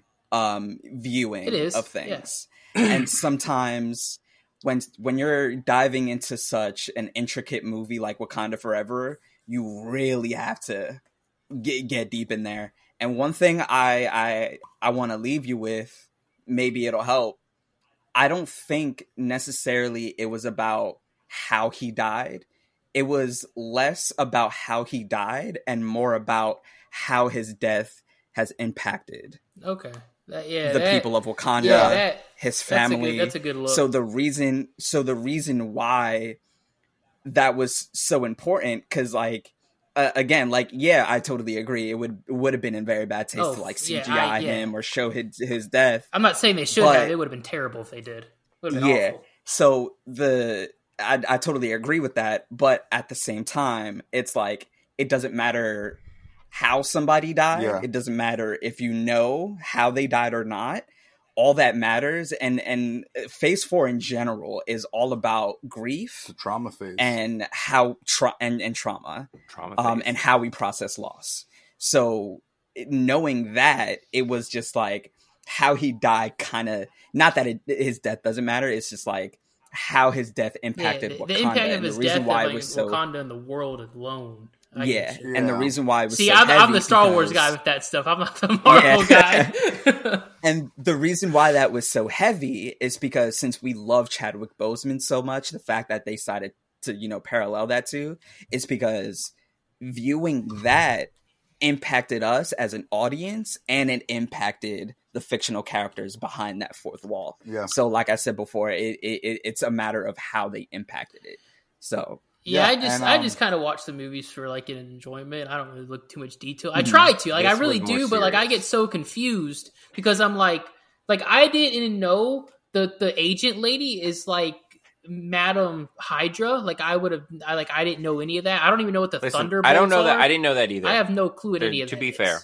Like that's where I I'm- I'm stand in like the guy. Marvel stuff. Yeah, I'm just an MCU guy. I watched the movie. I'm like, oh, that was great. The beginning of the movie was beautiful. It was great. I loved it. I loved the music when they were, you know, parading down the streets. I thought that was awesome. Like I loved the whole billboard of him. Like it was. I thought that was incredible how they did it. Like I loved it. Nico. Um, yeah. So uh, again, it's just it's just more to what uh, Nemo said about like complexities. Uh, there was it, it, was a very complex theme to handle, and to even tackle his death and aftermath was already you're putting yourself behind because it's incredibly hard to do in a tasteful way. But I think the one thing that people really need to realize is that yes, while this movie was a tribute to Chadwick Boseman and T'Challa, the movie was not about the death of Chadwick or T'Challa. It was about the trauma of the people who loved him. And that Say it again. is what I Say think it again. they did so fucking well because you put Letitia Wright at the front, the forefront of it. I am a fan of Michael B. Jordan. This might be an unpopular opinion. I think that as Eric Killmonger, there were scenes where he overacted a bit. Scenes, not the Hmm. movie See, that's the type of shit I don't pay There- attention to. there were scenes where he went a little too hard. There was none of that with Letitia Wright's performance. It was just the right Mm. amount of tragedy. It was just the right amount of trauma. It, and and obviously it's lended to it because it's real. It is real. But one one of the things I compared it to, and it's really weird, is when I don't know if anybody's ever watched Glee, but when the lead actor on Glee passed away, and they did the tribute episode to him. It was the best acting in the entire series because all of the reactions were raw and real. and the way that Letitia Wright and Angela Bassett harnessed those emotions and told a story about trauma and loss and grief and dealing with losing somebody that important to you hit so hard. A lot of people know just a little under a year ago I, I I lost my nephew. And Mm. I've lost a lot of people. I've lost a lot of friends. I've lost family members. Nothing has hit like my nephew. I'm a guy who always jokes about it, and I always make jokes about death and passing and how life isn't permanent, and, and I'm the guy who jokes everything off. I cannot joke about my nephew. I can barely talk about him. I could barely read about him or think about him. And Shuri had to go through that entire arc of not being able to cope with your grief. My remember from the death scene to the main conflict is a one year period. It is very hard to grieve somebody that important in one fucking year. Yeah, it's impossible. It, it, and I can tell you because I'm going through it right now. And Yeah. it almost helped me. It it it, it Mm. it it put a little bit into perspective of like some of the anger I'm carrying about it and a lot of uh, a theme I've been waiting to touch on till the end and a lot of the survivor's guilt I've been feeling. I don't tell many people this, Mm. but the night my nephew passed, uh, he called me, and it was late at night, and I was asleep, and I had a pregnant. She's now my wife, but I had a pregnant fiance at the time, and I was stressed about work. And you never think that that's going to be the last time somebody calls you. And I'm not sure if it was, but I very well possibly was the last person he called. And you sit and you think, what could I have done? How could I have changed it? If I had answered the phone, maybe things would be different. If I had answered the phone, maybe he wouldn't do what he did. Seeing Shuri feel that and feel that survivor's guilt, it, it, it was a different level of trauma that spoke to me in such a way that I haven't even really talked about that on social media. I'm kind of just getting real right here because it's a lot of people that Yeah. I know and trust in this chat. And obviously, it's going to go out to more people, but this is an intimate space right now. And you don't think Mhm. about who's listening, you just think about the four people you're talking to. Seeing her deal with, with that like anger and specifically the survivor's guilt, it made me realize a little bit. And it's weird because everybody, my wife, my parents, his parents, my other nieces and nephews, a million times have told me there's nothing you could have done. There's nothing that could have changed it. You could have answered that call and everything could have still went down the same way. You can't put it on yourself. You can't put it on yourself. No matter how many times they say that to me, it doesn't mean a damn thing. To see Yeah. a third per a third party go through that and watch her have all these people tell her you need to grieve. You need to move on. You're harnessing too much anger. And to see her be like, yo, fuck y'all. You don't do you realize what I lost? I lost everything. Yeah. And you just want me to be okay? I was I was the person who was smart enough to fix things. I was the person who could have recreated the heart-shaped herb and saved him. Why didn't I save him? I deal with that thought every day of my life. And that is why I love movies because they also make you feel like you're not alone. And they deal with real themes that people really need to see. And there have Yeah. been people who came to me and asked me about Wakanda Forever, and I told them that the way they dealt with trauma, grief, and loss will make that movie hold the most special place in my heart of of of most of the MCU movies. And we've seen people die in the MCU, and we've seen loss in the MCU.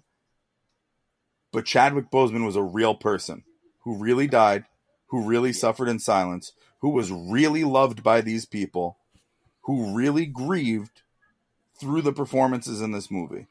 So I'm going to end my thoughts before we go into the mini game. I'm going to let you guys finish what you have to say. I'm going to end my thoughts with bravo. And I said it in my review. Thank you to Ryan Coogler because you at least made one person feel like they weren't losing their absolute minds of being the only person dealing with survivor's guilt right now. And that's all I have to say. And and my final thought is that end mid credit scene made me cry so hard when oh he said, "I am Prince T'Challa, son of King T'Chaka." I was like, Oh, when- when she brought him out, T'Challa. No, dude, dude. The can we join you now? I'm like, oh, you no, no, no. You knew right like, away. That yeah. was that was it. I was done. Uh, Nemo, you you had thoughts on what uh, Nico just said? yeah. Um. Well, first off, Nico, I had no idea about your nephew. Um. And I just want to say I'm like so sorry about that. Um. And you know, you always got a friend in me. So if you need to talk about anything, like I'm literally always here whenever you have my number. Of course, like you're like a brother to me now, so don't be afraid. Um. And I remember sharing like a personal experience of mine. Um my a good friend of mine from high school his name well mm, i shouldn't say his name but i had a friend in high school um his little sister was actually um battling cancer Mm. but she also loved comic books and my good friend he was like bro i have no idea anything about comic books you know a lot of about comic books you know you should come you know um talk to my sister so um he facetimed her you know we talked or whatever. I was like you know I, let me come visit you or whatever. Um so i visit her at the hospital uh one day. I think it was like a weekend like the weekend before thanksgiving like back in like I want to say 2013 2014 something like that. Um and we just chopped it up bro. Like we were just having fun talking about you know superheroes and stuff like that. And i was told they're like you know i'm gonna come back and visit you again like you know what i'm saying? So time and time went on and lo and behold before i got the chance to go visit her again i found out that she passed away like she lost a battle with cancer. You never know. So it was you know? And so like that thought in my head i was just like i i actually should have gotten up to go see her one last time before you know she she passed. So that kind of like that like really really hurt you know what i'm saying? And to bounce off of what nico said like Shuri losing everything and like people just expecting her to be okay with it. I don't know if y'all remember that one line when she was talk. I I don't know if she was talking to Killmonger in the ancestral plane or somebody else, but she was just like, "Oh no," she was talking to um Nakia, and she was just like, "What's the point of having this gift of knowledge and not being able to save Mm. my own brother?" You know what I'm saying? That hit so fucking hard, bro. Like I was I was crying, I was shaking. Like, you know, I went with um one of my friends and like I was literally I literally grabbed her arm. I was just I was like a literal baby. So like just just feeling that survival's guilt, like Nico said, it was It was just such, it was just like the movie's so fucking Yeah. real, dude. It's so real. Yeah. It- and and you felt like you were there with them, you know? that that line is it's just exactly what Nico talked about earlier. The exposition, like that, exactly what you're talking about. That line right there is what gave you as, like as much understanding as you needed if you hadn't figured it out by that point of what Shuri's issue was. It's just like because I mean, if you if you think about it and you like you really kind of go in like th- with the gears turning, just like okay, yeah, she's the smart one. It's clear. I mean, from that opening scene, they, they set it up in the opening scene, so you either get it there, like she's free, she's stressed, she's trying to save her brother in the very last minutes, and she doesn't even go see him. Then it's Mm. it goes right in line with um, if anyone's seen Onward, if you've seen Disney's Onward, Wait, I've seen like a couple minutes of that movie, but I didn't see the oh, whole you need to go, you need to go watch Onward. Onward is Okay. Pixar. underrated. Onward is Pixar trauma. fuck. It is it is top five for me. It it is the trailers did not do it justice, and then COVID happened, Mm. and so it just didn't have a good theater run. A lot of people didn't talk about it because the world went to crap, and so it didn't really get a chance to be talked about. I love movie. Onward. Go watch Onward. But it's just I'm and I'm sorry I'm saying part of it, but there's a big part about not like saying goodbye. And that's exactly what the thing with Shuri too is, is like Closure. you were so focused on trying to save your brother that you didn't go say goodbye to your brother. So then there's Mm. that that survivor's guilt is even more guilt because she didn't she didn't go say goodbye because she was trying to save him and and stuff like that. So feeling helpless, it takes an even bigger toll on her because it's like she like it, it consumed her. And we see that throughout the movie, and then she's still kind of consumed by that. And also just kind of going back to what Nico's talking about with like how the movie hit and the fact that they actually dealt with this. I think a good way of looking at it is, is like with with any movie, whether it's a comedy or anything, you you always get those like bloopers or you find out in articles or when people go on late shows, they're like, oh, you know that famous line that everyone loves that made the movie or that famous moment that everyone thought was just so heartwarming or or funny that was improvised. That that happened on the spot. Like and then it's like, oh, once you think about that real element to it, and even though that's a lighthearted example, it's just like it makes it so much more special because it's not scripted. So then when you take that same concept of how we feel and react to hearing that something wasn't scripted and it just happened naturally, take that and then apply the fact that their mourning on screen is not acting.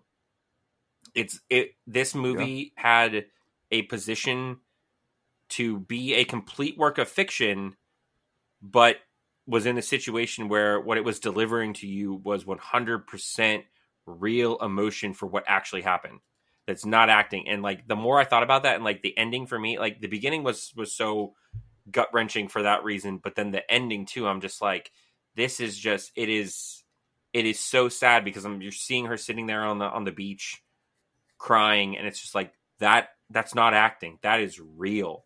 She's sitting Yeah. here and then they showed you those flashback scenes. You're showing us scenes which are not only just scenes those are memories she had with chadwick on set. So there's a whole nother like element to what you are seeing. And i'm just it just yeah, I was blown wa- was gut wrenching um and just incredible. And john you're, you're the last one overall. How the movie ended thoughts opinions? We didn't even talk about no more.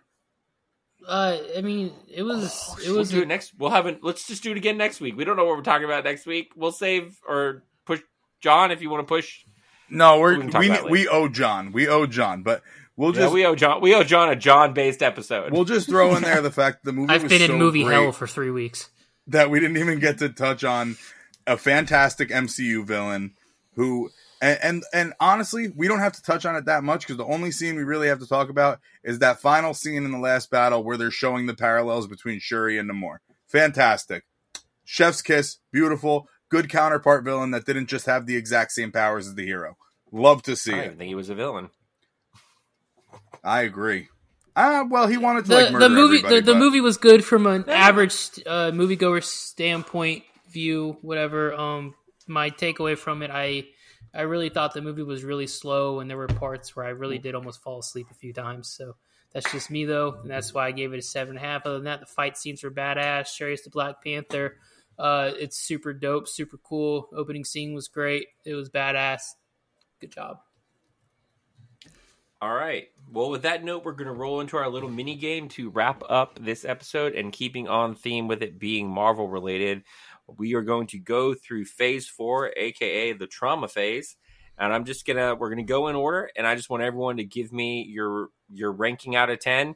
John, you've already given us your Black Panther two uh, ranking, but we're just gonna go through, and ultimately we're just gonna see where how this conversation as a whole ranks trauma phase. I think you mean and just kind of where the see rating if anyone has there's if there's differencing uh differing opinions on certain movies. So obviously the first movie in in phase four was black widow um i personally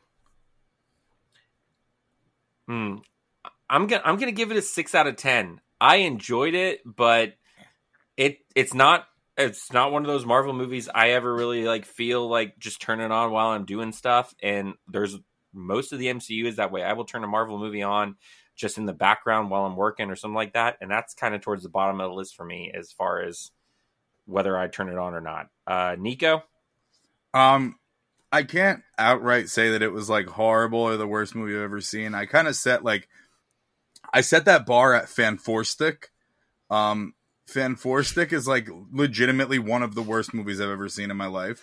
There's no redeeming qualities. The performances are good, but the movie is so ass. Like I I could not believe it was as bad as it was. Um, so that's kind of where I set my bar when it comes to like a movie being absolute shit. Uh, Black Widow, I didn't feel that way about, but I saw it once, and I have had no desire to watch it since. Uh, I think that putting it just so randomly placed, it kind of took the stakes away. And for it to be a Black Widow movie, it upset me that it really just felt like a Yelena movie. And we waited so long for Scarlett Johansson to get her flowers and to get the appreciation to lead a movie. And then you make it a buddy cop movie with Florence Pugh. And I'm sorry, if you're on screen with Flor- Florence Pugh, there's a good chance you're going to get outacted. Um, yeah. because she is All right, so where do we put it? next. I'm gonna I'm gonna say it's a five point five. Uh, Five point five. Bro, I was g- I was literally gonna say the same thing, bro. Like literally Alright. five, like exactly five point five. All right, Nemo, and what's your reasoning for five point five? Um, because of the placement in which the movie came in, I felt like literally word for word what Nico said. It just kind of took away from that effectiveness because as not not just as a comic book fan, but as an MCU fan specifically, we already had this love and affection for Black Widow. You know what I'm saying? We already cared for her so much and we already respected her so much. So maybe if she wasn't already pushed off a as cliff. well yeah like that too maybe if she wasn't as Yeah, we already um, had her maybe if she wasn't received as well before and they used this movie to like regain um uh, the audience respect for the character then it would have been you know but i felt like this movie should have came out before and hundred um, percent should have came out after yeah, Winter it Soldier. just- Between Yeah, Winter. Soldier Yeah. and Civil, Yeah, Civil War. yeah John. John, I can't. Uh, wait, let's play. Has John seen it? yeah i've seen it the movie, the movie was a six it was terrible Well, six is terrible, but the only reason I listen, give, the only reason I give it a six is because the end scene was pretty good. Like the the end fight scene where they're like in the clouds, like Cloud City fighting or whatever. Besides that, the movie was dog shit. so what's the next one? All right. Dog shit. All right, next, next in the the trauma phase, we had Shang Chi. That I Woo! I did not have any expectation I had no expectation going into. Shang Chi. Uh, I absolutely love the lead actor. Uh, Liu. is a little obsession of mine, and it's not even the same kind. It's comedy. I was like, this. I was like, all right, stepping into stepping into serious role. I was skeptical with Awkwafina because she's always in just really comedic stuff and everything like that. So I'm just like, Do you ever I see the TikToks? too. Do you ever see the Awkwafina TikToks? Where it's No. like nobody Awkwafina during every movie, and it's like, "Ooh, damn, girl, I talk like this because I think I'm funny." Like it's so, it's so, it's so funny. Hey, they man. make fun Hey, of hey, I like Awkwafina on. TikTok so bad. I'm I'm giving it a nine. Uh, I feel like there were some slow parts or some things that maybe could have been explained a little bit better. Like some points, kind of. I, I feel like they they lost they were lost a little bit. Like they didn't they didn't touch on it enough, or it was weird. I love I love that little creature that hangs out with with um Mand- with uh the Mandarin, the fake Mandarin. But man, the something about not having a face was weird Oh it was god, weird. It was a it was I a weird him. it was a weird creative decision because I just I got a little too focused on wait a minute how does this thing function as a living creature that's supposed to digest food and stuff like that. I get fixated on sci-fi stuff like that, and that thing was illogical to me, and it took away a little bit. So I'm giving it a nine because of uh, of Maurice. That was his name, right? Maurice. Okay. No, no, no, no. It's um Morris. Morris. Morris. Yeah. I love. Morris- I love. I, loved his, Morris, uh, but Morris confused the living daylights out of me. I All right, his- Nico, Shang Chi. Morris's chemistry with Ben Kingsley, the man, the fake Mandarin, was was just fantastic. It was so funny.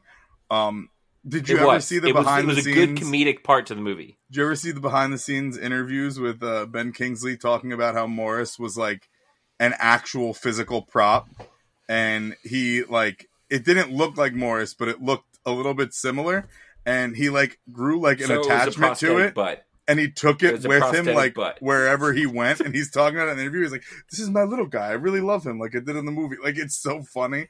Um shang-chi is fire to me. That movie is fire as hell. Uh i, I agree with you. There's some lost points but like it, it's just a really good movie with awesome combat and uh really fleshed out story um an empathetic villain a really good villain, good setup for the future, and uh, and and just some of the best hand to hand combat we've ever seen. Uh, Simu Liu as a frontman is going to be huge, and I would have no problem with them putting him at the forefront of the new Avengers team. Uh, one of like the new big three. Okay. Uh, I also went in with no expectations. Cole, I have the same score as you. It's a it's a nine flat for me. Um, I think every movie has room for improvement. There's very few movies I think are a 10 out of 10. I am going with nine points, point one, point two, but I think a nine flat is a really good score. Uh, it's like, Okay. it's a good movie. Really, really good movie. Yep. Uh, one of the, easily top three in phase four, uh, maybe top two. Yeah. Nemo? Um, I'm gonna have to agree. Uh, nine out of ten. Um, only because I knew of uh Shang Chi, um, but I never read like a solo Shang Chi comic Same. book before. I've only read what he has appeared in. So you know, um, like Mr. Beard said, like I literally went and watched like no expectations whatsoever, and I think that's some of the like best movie going experience you'll ever have with like not expecting anything. Yeah, for sure. Um, so you know, the only reason why it, it- it's not like a perfect ten out of ten movie for me is the um the actor for that ninja dude with the mask. I forget his name. That character I confused forget. me. It felt like it was a bigger character than they than they made it out to be. yeah, they marketed the shit out of that guy. re- so I, for me personally, I have a really big gripe of things being placed where it doesn't need to be placed. Like if you took that guy out of the movie, it still would have been just as Same good. movie. If he had You know fought, if he had No fought difference. just some random martial arts goon in the scaffolding scene, it would have hit just as hard. Right. What's his name? So Oh, the that's Death Dealer. or if we or The if we would Death have had some Dealer like is his name. climax with that guy. Mm, death His name is Death Okay, Dealer. He so- deals no death. He doesn't deal any death. He's the worst death dealer I've ever seen. and so like it's just like yeah, it's cool, but like when I saw the trailer, I thought that was gonna be the villain. So I guess the reason why I don't give it like a perfect ten out of ten, just for the simple fact True. of misguided. Waste of time, it's yeah. just um That was fa- not false. Yeah, not false marketing, but just like misdirecting marketing. Red I herring. He was, that's- he was, he Yeah, was like, he was a Definitely MacGuffin. Herring. He was a MacGuffin. John, Uh, I give it an eight. John, how we feel? I give it an eight. It was good. It was funny. It was cool scenes. Simple as that. Okay, short Man and of sweet. many words. Uh, next, next we have Eternals, which is by far probably one of the most controversial of the Phase Four movies. There was people had a Nemo and I have say. strong opinions. Strong Ooh. opinions. I love, I love Eternals. I listen, will fight I- for this damn movie. I thought, I thought it was a great movie. Yes. Only, literally, one of the only things I have a problem with in that movie is the very end. I think the Icarus cliche flying into the sun was ridiculous. That was stupid to me. Like was it was, just such a cop. It, Like I know flew that was my close to the problem with it. Exactly, that was my problem with it. I'm like, okay, really? Like that that's too much. That was too on the nose for his name and everything like that. And but I mean, I loved it. Um, the the I love any kind of sci-fi that gives you like uh, the the the timeline of like the history of the world kind of stuff and explains it well. And I felt like they did that. It had a good. It gave the flashback scenes the understanding of where they came from and how they influenced society. I loved how they gave us that. They didn't give too much of it. They didn't give too little of it. It was a solid movie, and the fight with Icarus was Ooh, great. boy. I loved the the fight with Icarus came out of nowhere. I was like, this was like they were on a good. whole nother level for that fight. I love it. Uh, ending's a little a little cop out. Um, I, I'm giving this one a nine as well. I just I thoroughly enjoy Eternals. I think the the storytelling was great. I want more of it. I I have strong feelings with anyone that tells me that movie was trash. Oh, Uh, bro, you're about which- to come to me, and I'm about to get Man. real passionate. my my my house is a little divided, and my house is a little divided solely because Kaylee hates how Icarus turned out as a character as well. Because she's like, man, I wanted Richard Madden to be the next Captain America. He could have been a phenomenal character in the MCU. It, like you know how he says who could lead the Avengers kind of thing. She wanted him to be that kind of character where he could he could be like a hero. Because Richard Madden, I mean, it's Rob Stark. If you're a Game of Thrones fan, Yeah. the, the, and then he's also the bodyguard. The bodyguard's phenomenal. He could have been something great in the MCU had he been something different. He delivered Icarus great. He killed himself off really badly. I'm giving it a nine out of ten. Um, Nico, first of all, tell Kaylee this little bit, bit of information.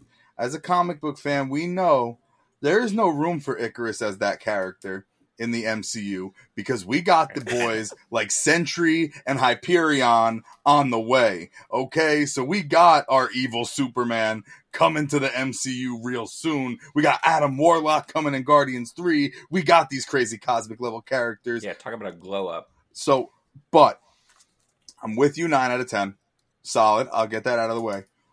I will fight and die for this movie till the end. Nemo has seen me go crazy over this shit because so many people can tell you that Eternals is trash. Ask them why. Nobody ever has a fucking reason. Nobody has a reason.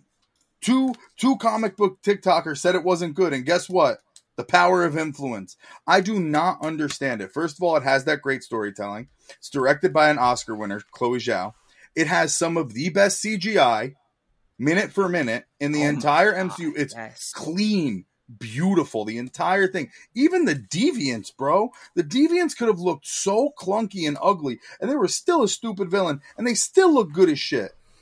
Literally, like, like, I, mm, I won't say they were a stupid villain because they weren't really the villain at the end of the day. It was Icarus, but like they could have looked so bad, and the CGI was beautiful. And I am sorry, but I might put that as one of my favorite fight scenes in all of comic book media ever, and it is because of this this this woman right here. Makkari. This woman right here, the first ever Marvel Yes. Legends figure I got. I collected Funko Pops for a while. and Now I have a lot of action figures. The first Marvel Legends I ever got was Makkari because this is one of my favorite characters in the MCU, and she doesn't speak, bro. She doesn't speak. she doesn't speak. The way she put it on Icarus in that last fight, the way she put it on, bro. There is nothing I love more than a speedster scene that's not in fucking slow motion. Because every speedster scene Mm. is in slow motion. The way she was running up on him, bro.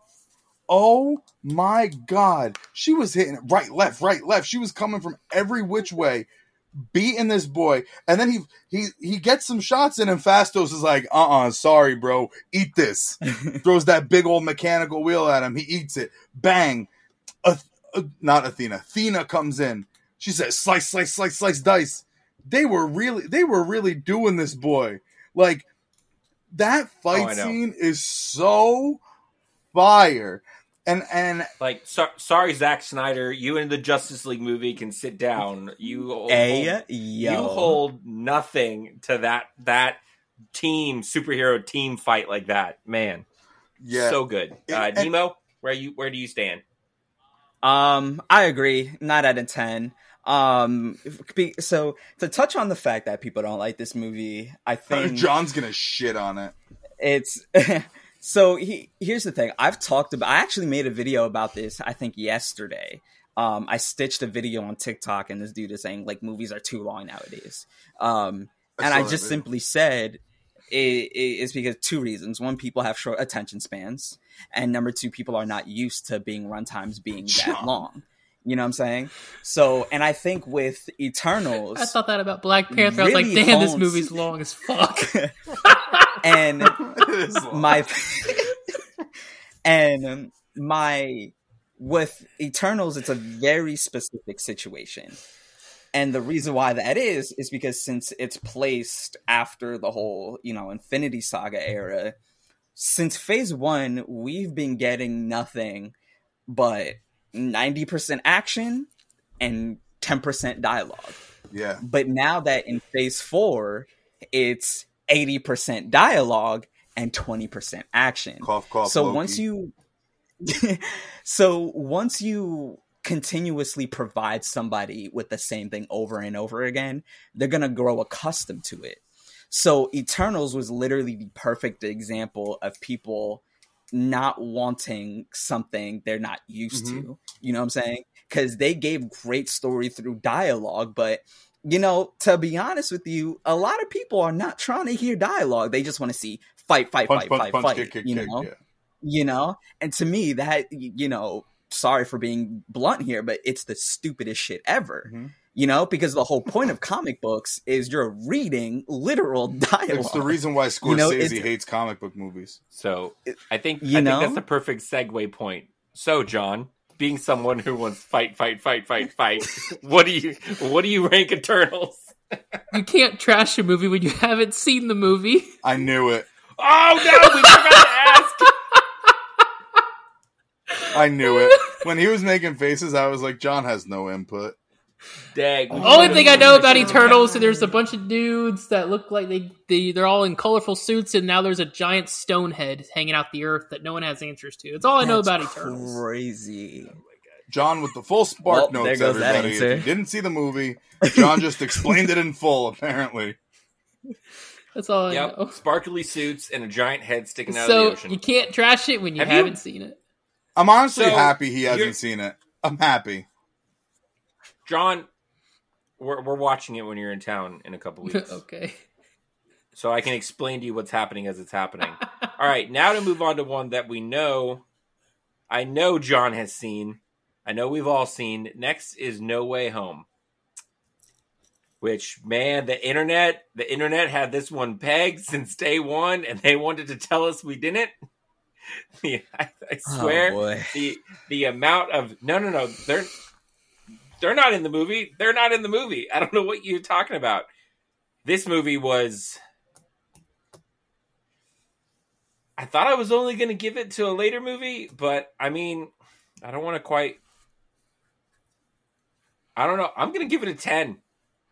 I I'm honestly going to give it a ten. I loved I loved No Way Home. I loved No Way Home.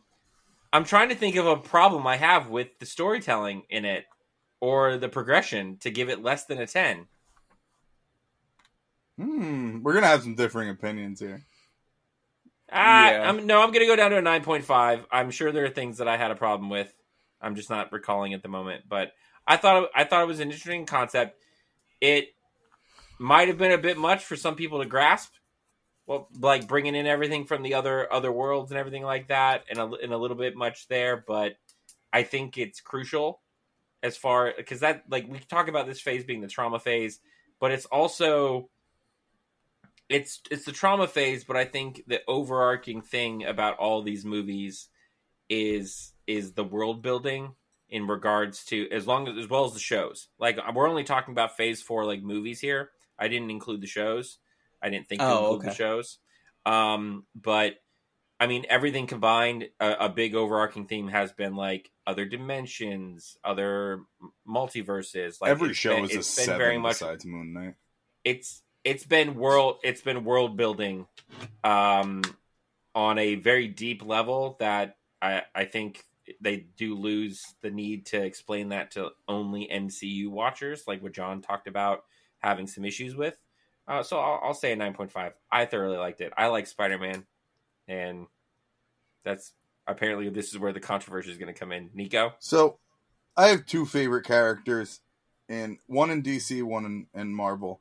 Uh, in Marvel Comics, Spider Man is my favorite character. In the MCU, Thor is my favorite character. Um, Mm. in Marvel Comics, Spider Man is, is is portrayed pretty flawlessly. Um, and and I I love all the stories, whether it's Miles or Miguel O'Hara or my personal favorite Ben Reilly. There are so Mm. many great Spider-Man stories. Um, no Way Home felt very plucked out of a comic book. Um, in what they were able to do with the cameos. One thing I will say is the way people switched up on this movie is fucking bullshit to me. Because uh, this was the greatest movie in the world when it first came out, and now everybody's trying to call it trash. By no means is this movie trash. Y'all, y'all could kiss my ass on that. But, but, Cole, I have to ask you: Have you seen it at home, not in a theater? I'm pretty sure I did when it first came out. I So think I think I've watched it once at home. the reason I ask is because if you had asked me to rate that movie when I was walking out of it, I would have told you an 11 out of 10 because it was just simply the greatest theater experience of my life. I I, I've never It was, it was a lot of hype. felt that much energy, the excitement, the fact that they really did it, great. After watching it at home, it was a bit less exciting. And I think it gets the story. I wouldn't say there's issues. I would say it gets a bit convoluted. There's a lot going on. And it's so hard for me to rate this because I know that there's issues with it, but I love it. Like Mm. like I I actually see clear issues with the movie and with the storytelling that they tried to do a lot and going back and being somebody who's so obsessed with like the MCU and shit like that there are, it is riddled with plot holes. There there are a lot of plot holes and a lot of a lot of things that you kind of have to be like, well, how is this going to work and how is this going to work and how is this going to work moving forward? But I love the movie. I've said a million times, you can think a movie's not a 10 out of 10 and still love it like a 10 out of 10. Um Yeah. I I I think that if I balance theater experience with what I think the movie was, I think it it still comes out around a 9 out of 10. Um I it's Okay. it's not my number 1 movie in phase 4. Um it I, 9 out of 10. I think it was a really fun and amazing theater experience. I think it's not as great when you sit down and watch it as a film. I will have to. I will do that this week, and I'll get back to you on whether I've changed my opinion on it. Yeah. All right, Nemo. Um, I give it a solid. I want to say, I want to say eight, like an eight out of ten. Um, and I think the main reason why I, I don't give it like a perfect 10 or not even a 9 is because the the hype and this wasn't necessarily like the studio's fault. It was more of like the con- the consumers and the viewers and the audience's fault. They let the hype determine their opinions instead of actually digesting the story for themselves. Because if you think about it I hate to say this because you know Andrew Garfield and Tobey Maguire are the goats, but Tobey Maguire, I mean um, Tom Holland's Spider Man character development as Peter Parker, especially at the end of the movie, is the best we've seen Peter Parker's development in a live action film. And that what that alone could have given uh, uh, this movie a ten out of ten. But it's the fact that people weren't really there for a Peter Parker story. People were there just to see the cameo of Andrew Garfield and Tobey Maguire. And and and that's what I hate the most. Like, and I don't mean to be that guy to be like, oh, the fandom ruined the thing for me. Like, no, I'm I'm not that guy. But this is a very, very, very rare case where the fandom really did kind of ruin. You know what I'm saying? So, in my opinion, See, like objectively, that- it, it's it's an eight out of ten. Yeah. I, I'm I'm Um, one of those people that gives it what I give it because I was there for the Pe- for the Peter Parker story. I love yes, I love I love Tom Holland as Spider Man. I'm I'm personally in I am in the I am in the camp that Tom Holland is a better in in my opinion. I personally like Tom a little bit more as, as Peter than even Andrew. I feel like Andrew was great, but they made him he was a little too cool. Like I, I felt like they made him a little bit more cool cool than than Peter Parker really should have been. Like he was a little too, like cool guy, um, and everything like that. I think I think Garfield as Spider Man is my favorite Spider Man. Period. Him in the suit, Period. hands down. Period. Like He was every every time, phenomenal. With some every time for me, it's it's the carjacker scene. It's the carjacker where he's like, "Oh no, a knife and everything." crotch. Perfect, perfect Spider Man. But I, I mean, I was there for Tom's development, and like Garfield and and and Tobey being there, it was just a bonus. And I felt what they added to Tom's grief and understanding from the moment he meets them was great, and that's what I was there for. I loved it. Them, the rooftop scene with them, and the way Oh, they beautiful. talk to him without giving too much details and like what they choose to say, I thought was brilliant. Uh, the in the lab where they do the Spider-Man, like Peter, like which Peter, him or, or me, and like the way they managed to put add that into the movie, things like that. I love it. Um, that's why I put it where I put it. Um, but yeah, I, I get the fandom ruining it. Yeah, because we even went and saw it a couple times in theaters, and sometimes it was just like the the level of like ah for seeing the other Spider-Man on screen. I was like, Yeah. okay, calm down. Like you you knew this was happening, Right. And At Andrew point, a Garfield week is a, later, is a you know. scene stealer in everything he's in. He's he's, he's a scene fair. stealer. John, okay. John, have I you hated- seen No Way Home? Yeah, I watched it once. now I have to go back to asking you because you caught me off guard on the last one. Well, Eternals didn't come out in theaters, so I didn't think it was important. Yes, it did. Yeah. Oh, see, I don't pay attention. I, I, I got. I don't have a busy life. It, for me to make twice. for me to make time yesterday to go see Black Panther was big. I got a busy. I got a busy life. Wait, here. wait. Okay, I know you said you saw it yesterday. I was hoping that was just a rewatch in preparation for. No, that's the first time I watched it. okay. It's all right, John. We love you. All right, John. No Way, No home. How'd you we feel gotta about No move Way Home? faster because we've been on for two hours. Yeah, No Way Home was. Listen, man, we had a guest. No Way Four Home was people, really longer good. podcast. Sound- Uh, yeah, makes I like like I, di- I didn't know like anything about Tobey and Andrew being in the movie, so like seeing them was really cool. Like to see them like pop out of like portals and whatnot, that was super cool. So I give it a nine. It was good, good fight scenes. I like I like the rooftop scene as well. I think about that one a lot. yeah, the trio swing was sick. Yeah, so I was probably the only person in the But theater like opening four night who didn't know that Tobey and Andrew were going to be in the movie because I just don't read that down into the rabbit hole.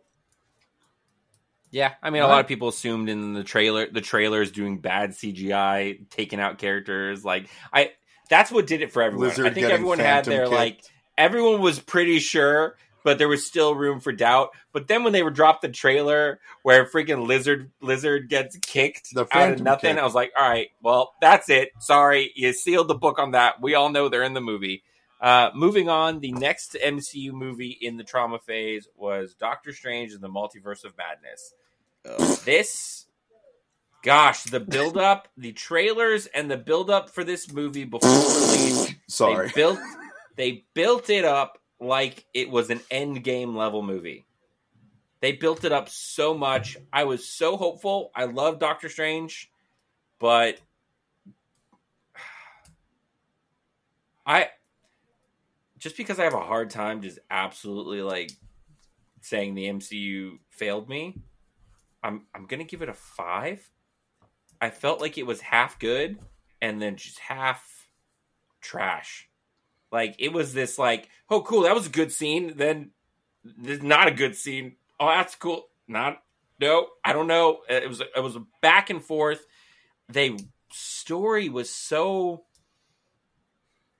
it was all over the place and like there was a lot of like depth to it that I, I feel like yeah it made more sense maybe like some of the some of the stuff that was shown some of the uh, illuminati things like that things made more sense for maybe comic book readers but it that's not what the mcu's never been that. Like the like the movies Hmm. should be able to stand on their own regardless of whether you read a comic you should be able to understand what's going on.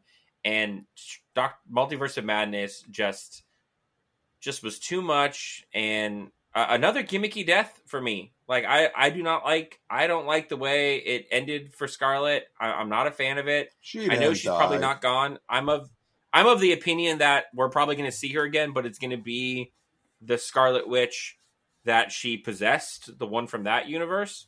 Um because they they put her a lot like there was a lot to do with her in the movie that i felt like it was almost like building up like okay cool we're getting rid of the traumatized um enhanced scarlet and i feel like the new one from that universe is actually going to be a mutant. That's my personal fan theory is it's a way that the mcu can go back to the roots of who scarlet witch is because in my Mm. reasoning for this and i know this is a little off from the ranking my reasoning is is that our scarlet witch was enhanced because they couldn't say she was a mutant that wasn't a thing well That's right. the biggest thing Yeah, she was enhanced. the biggest by, uh, thing that I think is a tell in that his face? movie, and it, and it comes on what's probably most people's favorite scene in the fight scene with the Illuminati. That Scarlet Witch. Now I know she's being possessed by our Scarlet, but it's still her and her powers. Like that physical body is the one with those powers. She she does the most Scarlet Witch mutant thing that we've ever seen Scarlet Witch do, and that's the what mouth. Our Scarlet Witch does not do magic like that. Our Scarlet Witch Mm. does this and does and does has powers that she got from a stone or from I well they ended up saying she was a witch. Don't forget still, though, she's been we never had a powers with the Scarlet speak. We never had a Scarlet just speak something into existence like that Scarlet in that moment did, and I feel like that was our mutant Scarlet Witch that we may see later in the MCU. It was a clear nod to House of M. Oh yeah, I, I know, sure. but it was also just I was like, it was very out of left field for what her abilities are as far as what we know, and they didn't really need to do that. I mean, it was an awesome freaking moment. It's my favorite moment in the movie. And it's just like, what mouth? And then, like, oh, sorry, dude. like, that, that sucks. It's one of the only Uh, moments. Also, like. way darker than I thought MC the MCU would ever go with with something like that. Um, I, I mean, I, I said I'm giving it a five. It it was all over the place. Nico? Um, yeah, I just don't like this movie. Um, when people say that this is a good movie, I say Oh, you, I meant to use those tracks this time. um, the amount of exposition makes me fucking sick to my stomach. Um, Yep. it is there. There's cool body horror scenes, um, but like Saw has cool body horror, and those movies suck. So like that was not a redeeming quality for me. Um, the big thing for me that I hate is redundancy. How many times is Scarlet Witch or Wanda gonna be bad and then good, and then bad and then good, and she does something Mm. bad and then she redeems herself? Age of Ultron, she's a bad guy, but then at the end she's a good guy, and then in uh WandaVision, she's a bad guy. But then at the end, she says sorry, and now she's a good guy. And she just did all that character development in WandaVision just to be a bad guy again. But then by the end of that Yeah. movie, she sacrifices herself because she's a good guy. It is so fucking redundant. I- I find this movie boring at times. I should not only look forward to the cameos of a movie. And all I wanted to see out of that movie was more of what the hell happened in that scene when the Illuminati is essentially executing their Doctor Strange and they just had that big ass battle with Thanos and he's laying there dead. I would have loved to see that fight scene in full. Beyond that, this movie um uh, it does doesn't do it for me. 4 out of 10. Okay. Nemo. Four out of ten. Fucking hate it. I think the reason why I hate it so much is because the the amount of subplots that were just thrown into this movie was a major issue for me. Once you start to go more than two subplots within a movie, honestly, honestly, not even that. Once you go past more than one subplot in a movie, you're already gonna lose me Mm-hmm. and it's it, it's a very few movies for me where the subplots actually relate to the main plot of the story and Mhm. or it flows back and forth within each other but it felt like it felt like reading two different comic books and switching back and forth between each each Yeah. issues and it's just like what was the fucking point Yeah. you know and and that was my biggest gripe is because the there was probably technically two sub uh, subplots because you know you have America Chavez and Scarlet Witch Yep. um and yeah like Scarlet Witch you know the, her main goal was to kill America Chavez to like gain her power. Okay cool. But had no relation you know to to America Chavez whatsoever. So it Yeah. felt like super random how far she was willing to go you know? And obviously um she was willing to go that far just because of her kids and not because she had a gripe with america chavez but again it was sort of like it felt the the subplots felt very forced not only did they Yeah. didn't relate to each other they didn't flow well with each other and it felt forced on top of that so four out of ten i didn't like it John. Um, that movie sucked.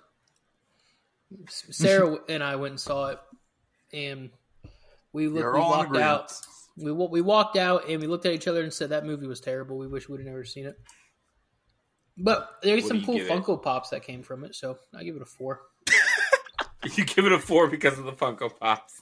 It's, uh-huh. that's yeah, honestly didn't you pretty buy valid. one yesterday? Didn't you just buy one yesterday? Oh, here He's he gonna goes. go grab it.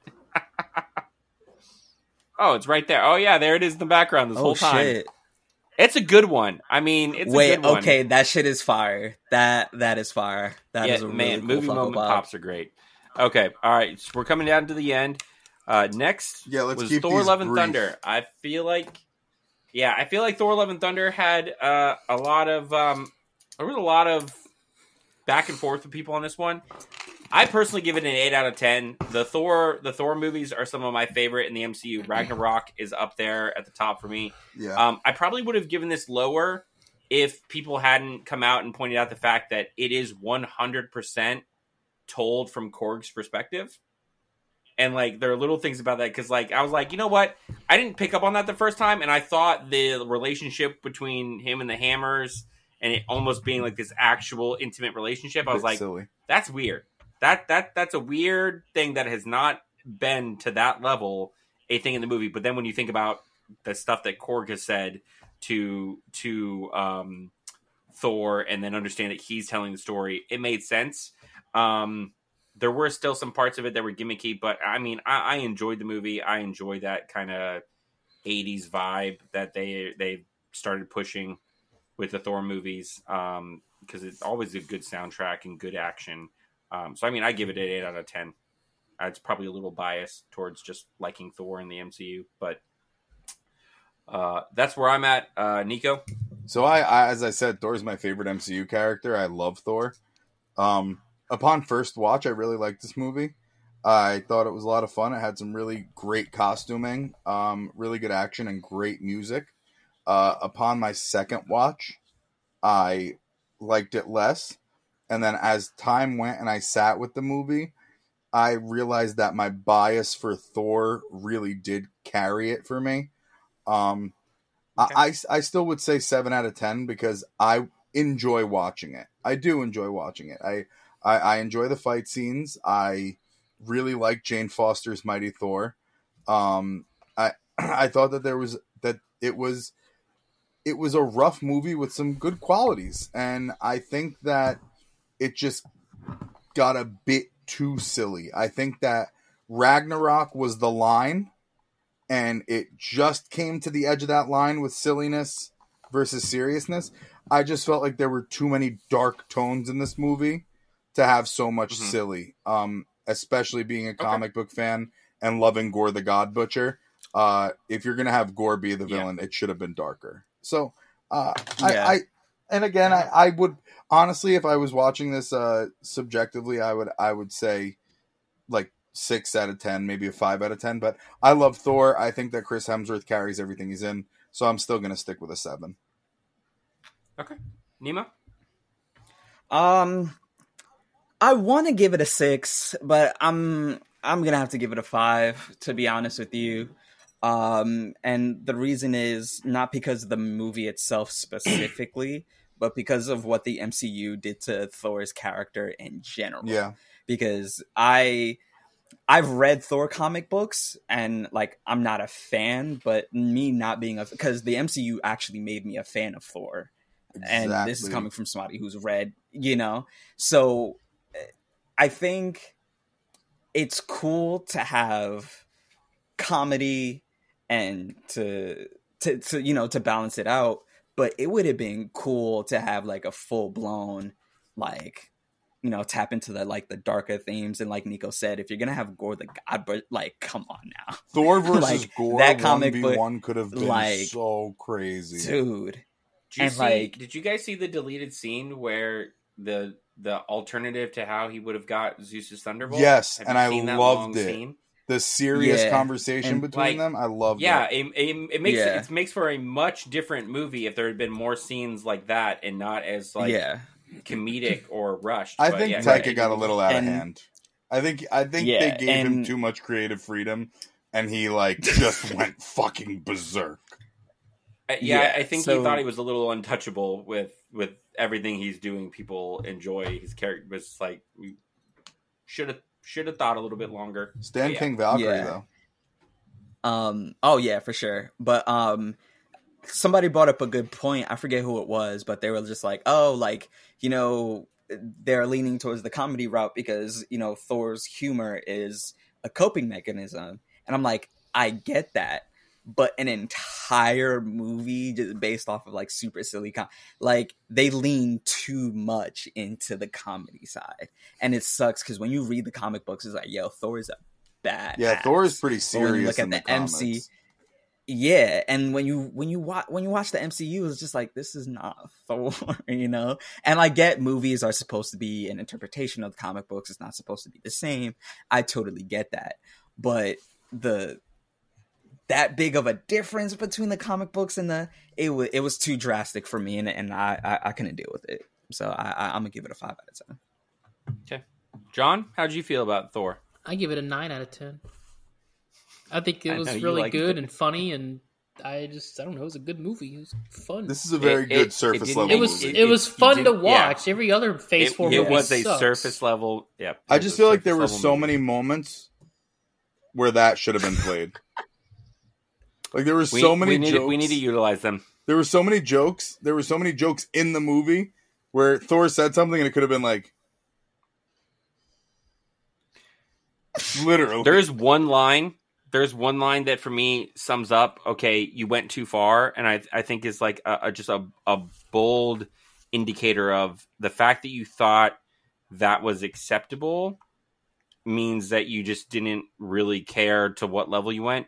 And it's when he sees Jane, the high pitched Jane that he does, that he doesn't even sound like Chris Hemsworth to me anymore. It's just like I was like, that was so gimmicky. cartoony. Like it's it is like nails on a chalkboard to me because it's in the trailer. It's in every trailer when he first sees her and he's in the full '80s like gold big ass helmet outfit, on. big ass helmet. And he's just like Jane, and it's like this like it gets high pitch and it's like so gimmicky. And I'm like, why, why, why, why did you do that take and go? That's it. That's what we're putting in the movie. Yeah, that no. to me was just like y'all on there was on a level you didn't care because that was one line that you could have redone with him actually just sounding surprised and it would have been fine. But it got gimmicky for no reason. Uh, all right, and finally, it's what we talked about tonight: the closure of the trauma phase in the most traumatic movie to date, Black Panther to Wakanda Forever. I mean, I give this a ten out of ten. We talked about it. I love this movie. It was the delivery and everything. I mean, we don't need to go into it again. Um, I just, I, I have no fault with this movie. I, I, loved it. I give it a ten out of ten. Nico, Um, it it takes a lot for me to give a movie a, a ten out of ten, so I'm not gonna go that far. Uh, it is my number one movie in Phase Four. It is up there for top five MCU movies um, from enjoyment. I think I still think it's the best story that we've gotten in the MCU, and I think it's uh, some of the best execution we've gotten in the MCU. Um, I'm gonna say a nine point seven, which is incredibly monster score for me. A monster. I gave it a 9.2 the first time I saw it. After I saw it a second time, I liked it more. Uh, I, I just think it's a. I, I think the word for it, the first word that comes to my mind is masterpiece. Point blank. Period. Just Mm. just a masterpiece. It's a, a timeless movie that I could watch a million times and never get sick of, and I love it. I love this movie. Nemo. Um, so this movie was amazing, and especially as a person of color watching this movie, it literally meant the world to me. Um, so 10 out of 10 for me personally, but objectively, I'm unfortunately gonna have to give it a 9 out of 10. And my main reasoning why is this one gripe that I had with the movie. And um, me and all of my other uh, uh, uh, friends came to the same conclusion. It was like every time we've always seen um, black people and you know people in color general been portrayed in a negative light when it comes to film. And the one time we have this moment where um, Wakanda Forever, you know, between Namor being inspired by Aztec Mayan, uh, Hispanic culture and, and Mesoamerican culture, and, and you have like this powerful African culture. The one time we finally get our representation is two, you know, brown cultures like fighting against each other instead of uniting Mm. and, and, and, and getting all. So that's, that kind of like hit home for me because it's sort of like similar to like the black on black crime. You know what I'm saying? It's just like, y'all are not enemies. the enemies, you know, white people sitting in the fucking octagon, you know, the government, you know what I'm saying? Like, that's your real enemy. And I just hate the fact that every time, you know, a person of color is in a position of power, it's either shown not to villainize, but they're portrayed in a villainous way. Because, in my opinion, Namor is not a villain. You know, for the sake of Uh, yeah. storytelling purposes, He's obviously he's considered a protagonist. I, I wouldn't even say an anti-hero either. He's literally just a protagonist. Yeah. And the reason why I don't even say he's an anti-hero is because, for example, um, I think if the roles were reversed, I feel like if this was just a solo Namor movie, he would have been a hero, and that's why I argue that you know, um, he's not an anti-hero because he's quite literally just protecting his nation and his people. Because remember, he didn't attack. He, he he quite literally said like, I I loved how Namor was honest. He was like, listen, the reason Oh, why my plan is, he was just like, bro, listen, I'm honest. The reason why I want to kill Riri is for X, Y, and Z. And if you do any shady shit, I'm gonna come after you. And that's He it. told He's a man of his he word. He did exact. He he said he was gonna pull up if you do some funny shit, and they did some funny shit, and he pulled up. You know what I'm saying? So that's why it was like it. It, it kind of When I'm not around, you're always doing this. yeah. Come around, you don't want to post up. right and I- so it, it it really sucks to have like you know two beautiful brown cultures just like go at it with each other instead of just like unite and like you know overtake. Makes so that's why I give it a nine. I, I like what you say about that because then I think about it and I'm like, had like one scene could have changed that perspective. And just t- tell me if you think I'm right here when I think about it because I'm just like, because I mean, like you said, Namor was not trying to be anyone's enemy. He was trying to protect mm-hmm. his people. There was a threat to that that the Wakandans could get to, and he goes, "You need to bring me this person." Because like he can't Yeah. go inland and stuff like that. I mean, he'd be spotted. Where, where he needs water. His other his Yeah. people can't. So it's just like you need to bring me this person because they're a threat to you. They're a threat to my people. And he, I mean, he didn't want an enemy out of Wakanda at all. And the only reason he Mhm. retaliated at them is because they, because they literally killed one of his people. they killed one of his people. and I think people. about that scene, and had they somehow made it to where, like, maybe it was our government, and maybe uh, I always forget his name, Bilbo's character, the agent, whatever his name is. Everett Ross. Everett, Yeah, yeah, yeah, Everett had maybe Everett somehow been the one like sending a team that rescued them and their people. So then our government would have been the ones to kill his people, but it was a misunderstanding and he started it. Then you still have that, oh, this happened because this these people actually did something bad and stuff like and I know in the moment that I mean, because even here just hearing what you're saying, that would have drastically then changed that opinion. So it's like, no, no, no, you guys you like you've been pit against each other, not of your own accord kind of thing. And that even just that Yeah. slight thing also would have added so much to the perspective that it presents. The problem with that Um, though is is it's almost a copy paste of Civil War. Like the whole storyline of Civil War, it's very copy paste, and T'Challa was such an important part of that story. I feel like people would have maybe noticed the parallels too much if it was so like, um, oh, this person did something bad, but they didn't really mean to, so we're going to protect him from the other bad people, but then we're going to come together because there's better. Oh, but badder see, my thing, it wouldn't have been someone not doing something bad. It would have just been straight up. They had a kill team, came in, got Shuri out, didn't give a crap about the the people that they took out. But then they didn't Yeah. know that they're the ones that rescued them and blamed it on Wakanda. So And- Yeah, I guess so. But it, it was just a for hypothetical. Yeah, so for Nico's point, my only rebuttalment to that is the reason why it's different is because the Sokovia Accords wasn't meant to pin people against each other. The government just assumed everybody would be on board. like, you know what I'm saying? No, no, no, but it was And they were kind of No, he- ignorant. no, and- he- but it was he's, sparked he's solely by speaking to the, the Bucky storyline. Black Winter Soldier killed the king Yeah. of Wakanda. oh, you're talking about I'm talking that. about He's, that. he's, okay, he's okay. talking about he's talking about lends to my- Zemos. Yeah, what what you're saying kind of Gotcha, lends to my point though of like Bucky. What Bucky? I mean, this all started because they thought Bucky killed uh T'Chaka, and then it comes back around when they find out Bucky really did kill Tony's parents, but he Mhm. wasn't. He didn't do it because he was being controlled. So Cap is like, "No, I have to protect him," and Tony's like, "Well, I'm gonna kill him." And then Yeah. they have the Yeah. dopest two v one fight scene in the entire MCU. But Yeah. yeah, John, Now, I thought you were talking about the uh, Soviet, um, Sokovia Accords in, in general. My fault. John, what'd you think of Oh, you're good. Wakanda Forever? Well, he he, t- he already told us adamantly, It was. but yeah, it was share good. again, John. It Oh, was, 7.5, It was right. good. It was a seven point five in my book. I thought the movie was slow, and I I just want Namor swim trunks. I think those are the dopest looking things. So I'll be at Blizzard Beach this summer with the swim trunks.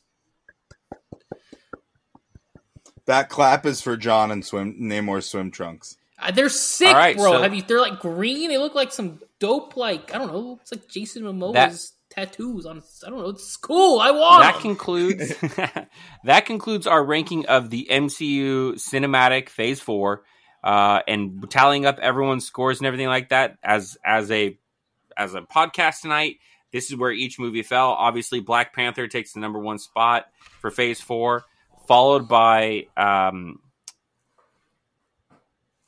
uh, followed by No Way Home. Uh, no Way Home come in and came in at second. Uh, Shang Chi came in at third.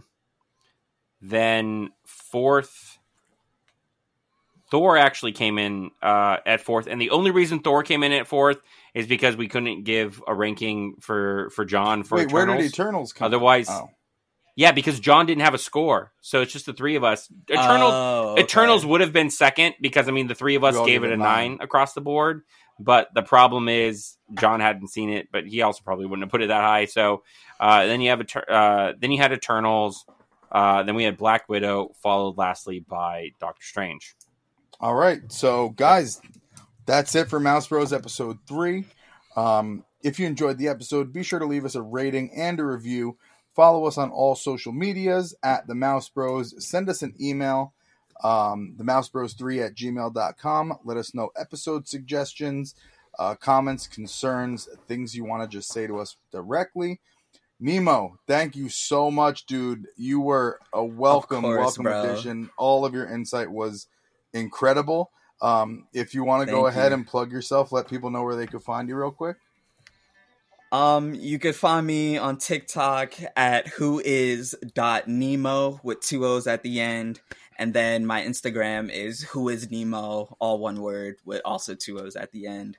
I also do stream on Twitch about three to four times a week. So if you guys want to catch a Twitch stream, um, it's also who is Nemo with two O's.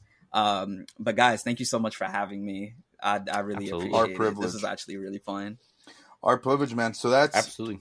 that's it. Uh, John, can can you say something? Because I just like to hear you talk. I mean, next week, next week I'm I'm hosting. It's I will be taking over the Hell podcast. yeah! Do you know what the will- topic is yet, or have you not? yeah, we're that we're, we're we're jumping into what we want to see Bob Iger do within Disney parks. Oh, I like All right, that. effect, effectively naming next week's episode. Bye, Bob. Hi, Bob. Hi Bob. Hi Bye, Bob. Bob. Hi, Bob. Yes, I will absolutely. Bye, Bob. Hi, Bob. Um. All right, guys. That's it. Thank you to everybody for coming out. Thank you. If Yo. you have made it this far in the podcast, freaking two and a half hours in, we appreciate you so Listen. much. two and a half hours in, we gotta we gotta give a fan shout out, and I feel like this is the perfect time because I know she is still listening. I know she will have made it till the very end and will have comments for us on all social media. I have to give this week's shout out to Main Street Mel.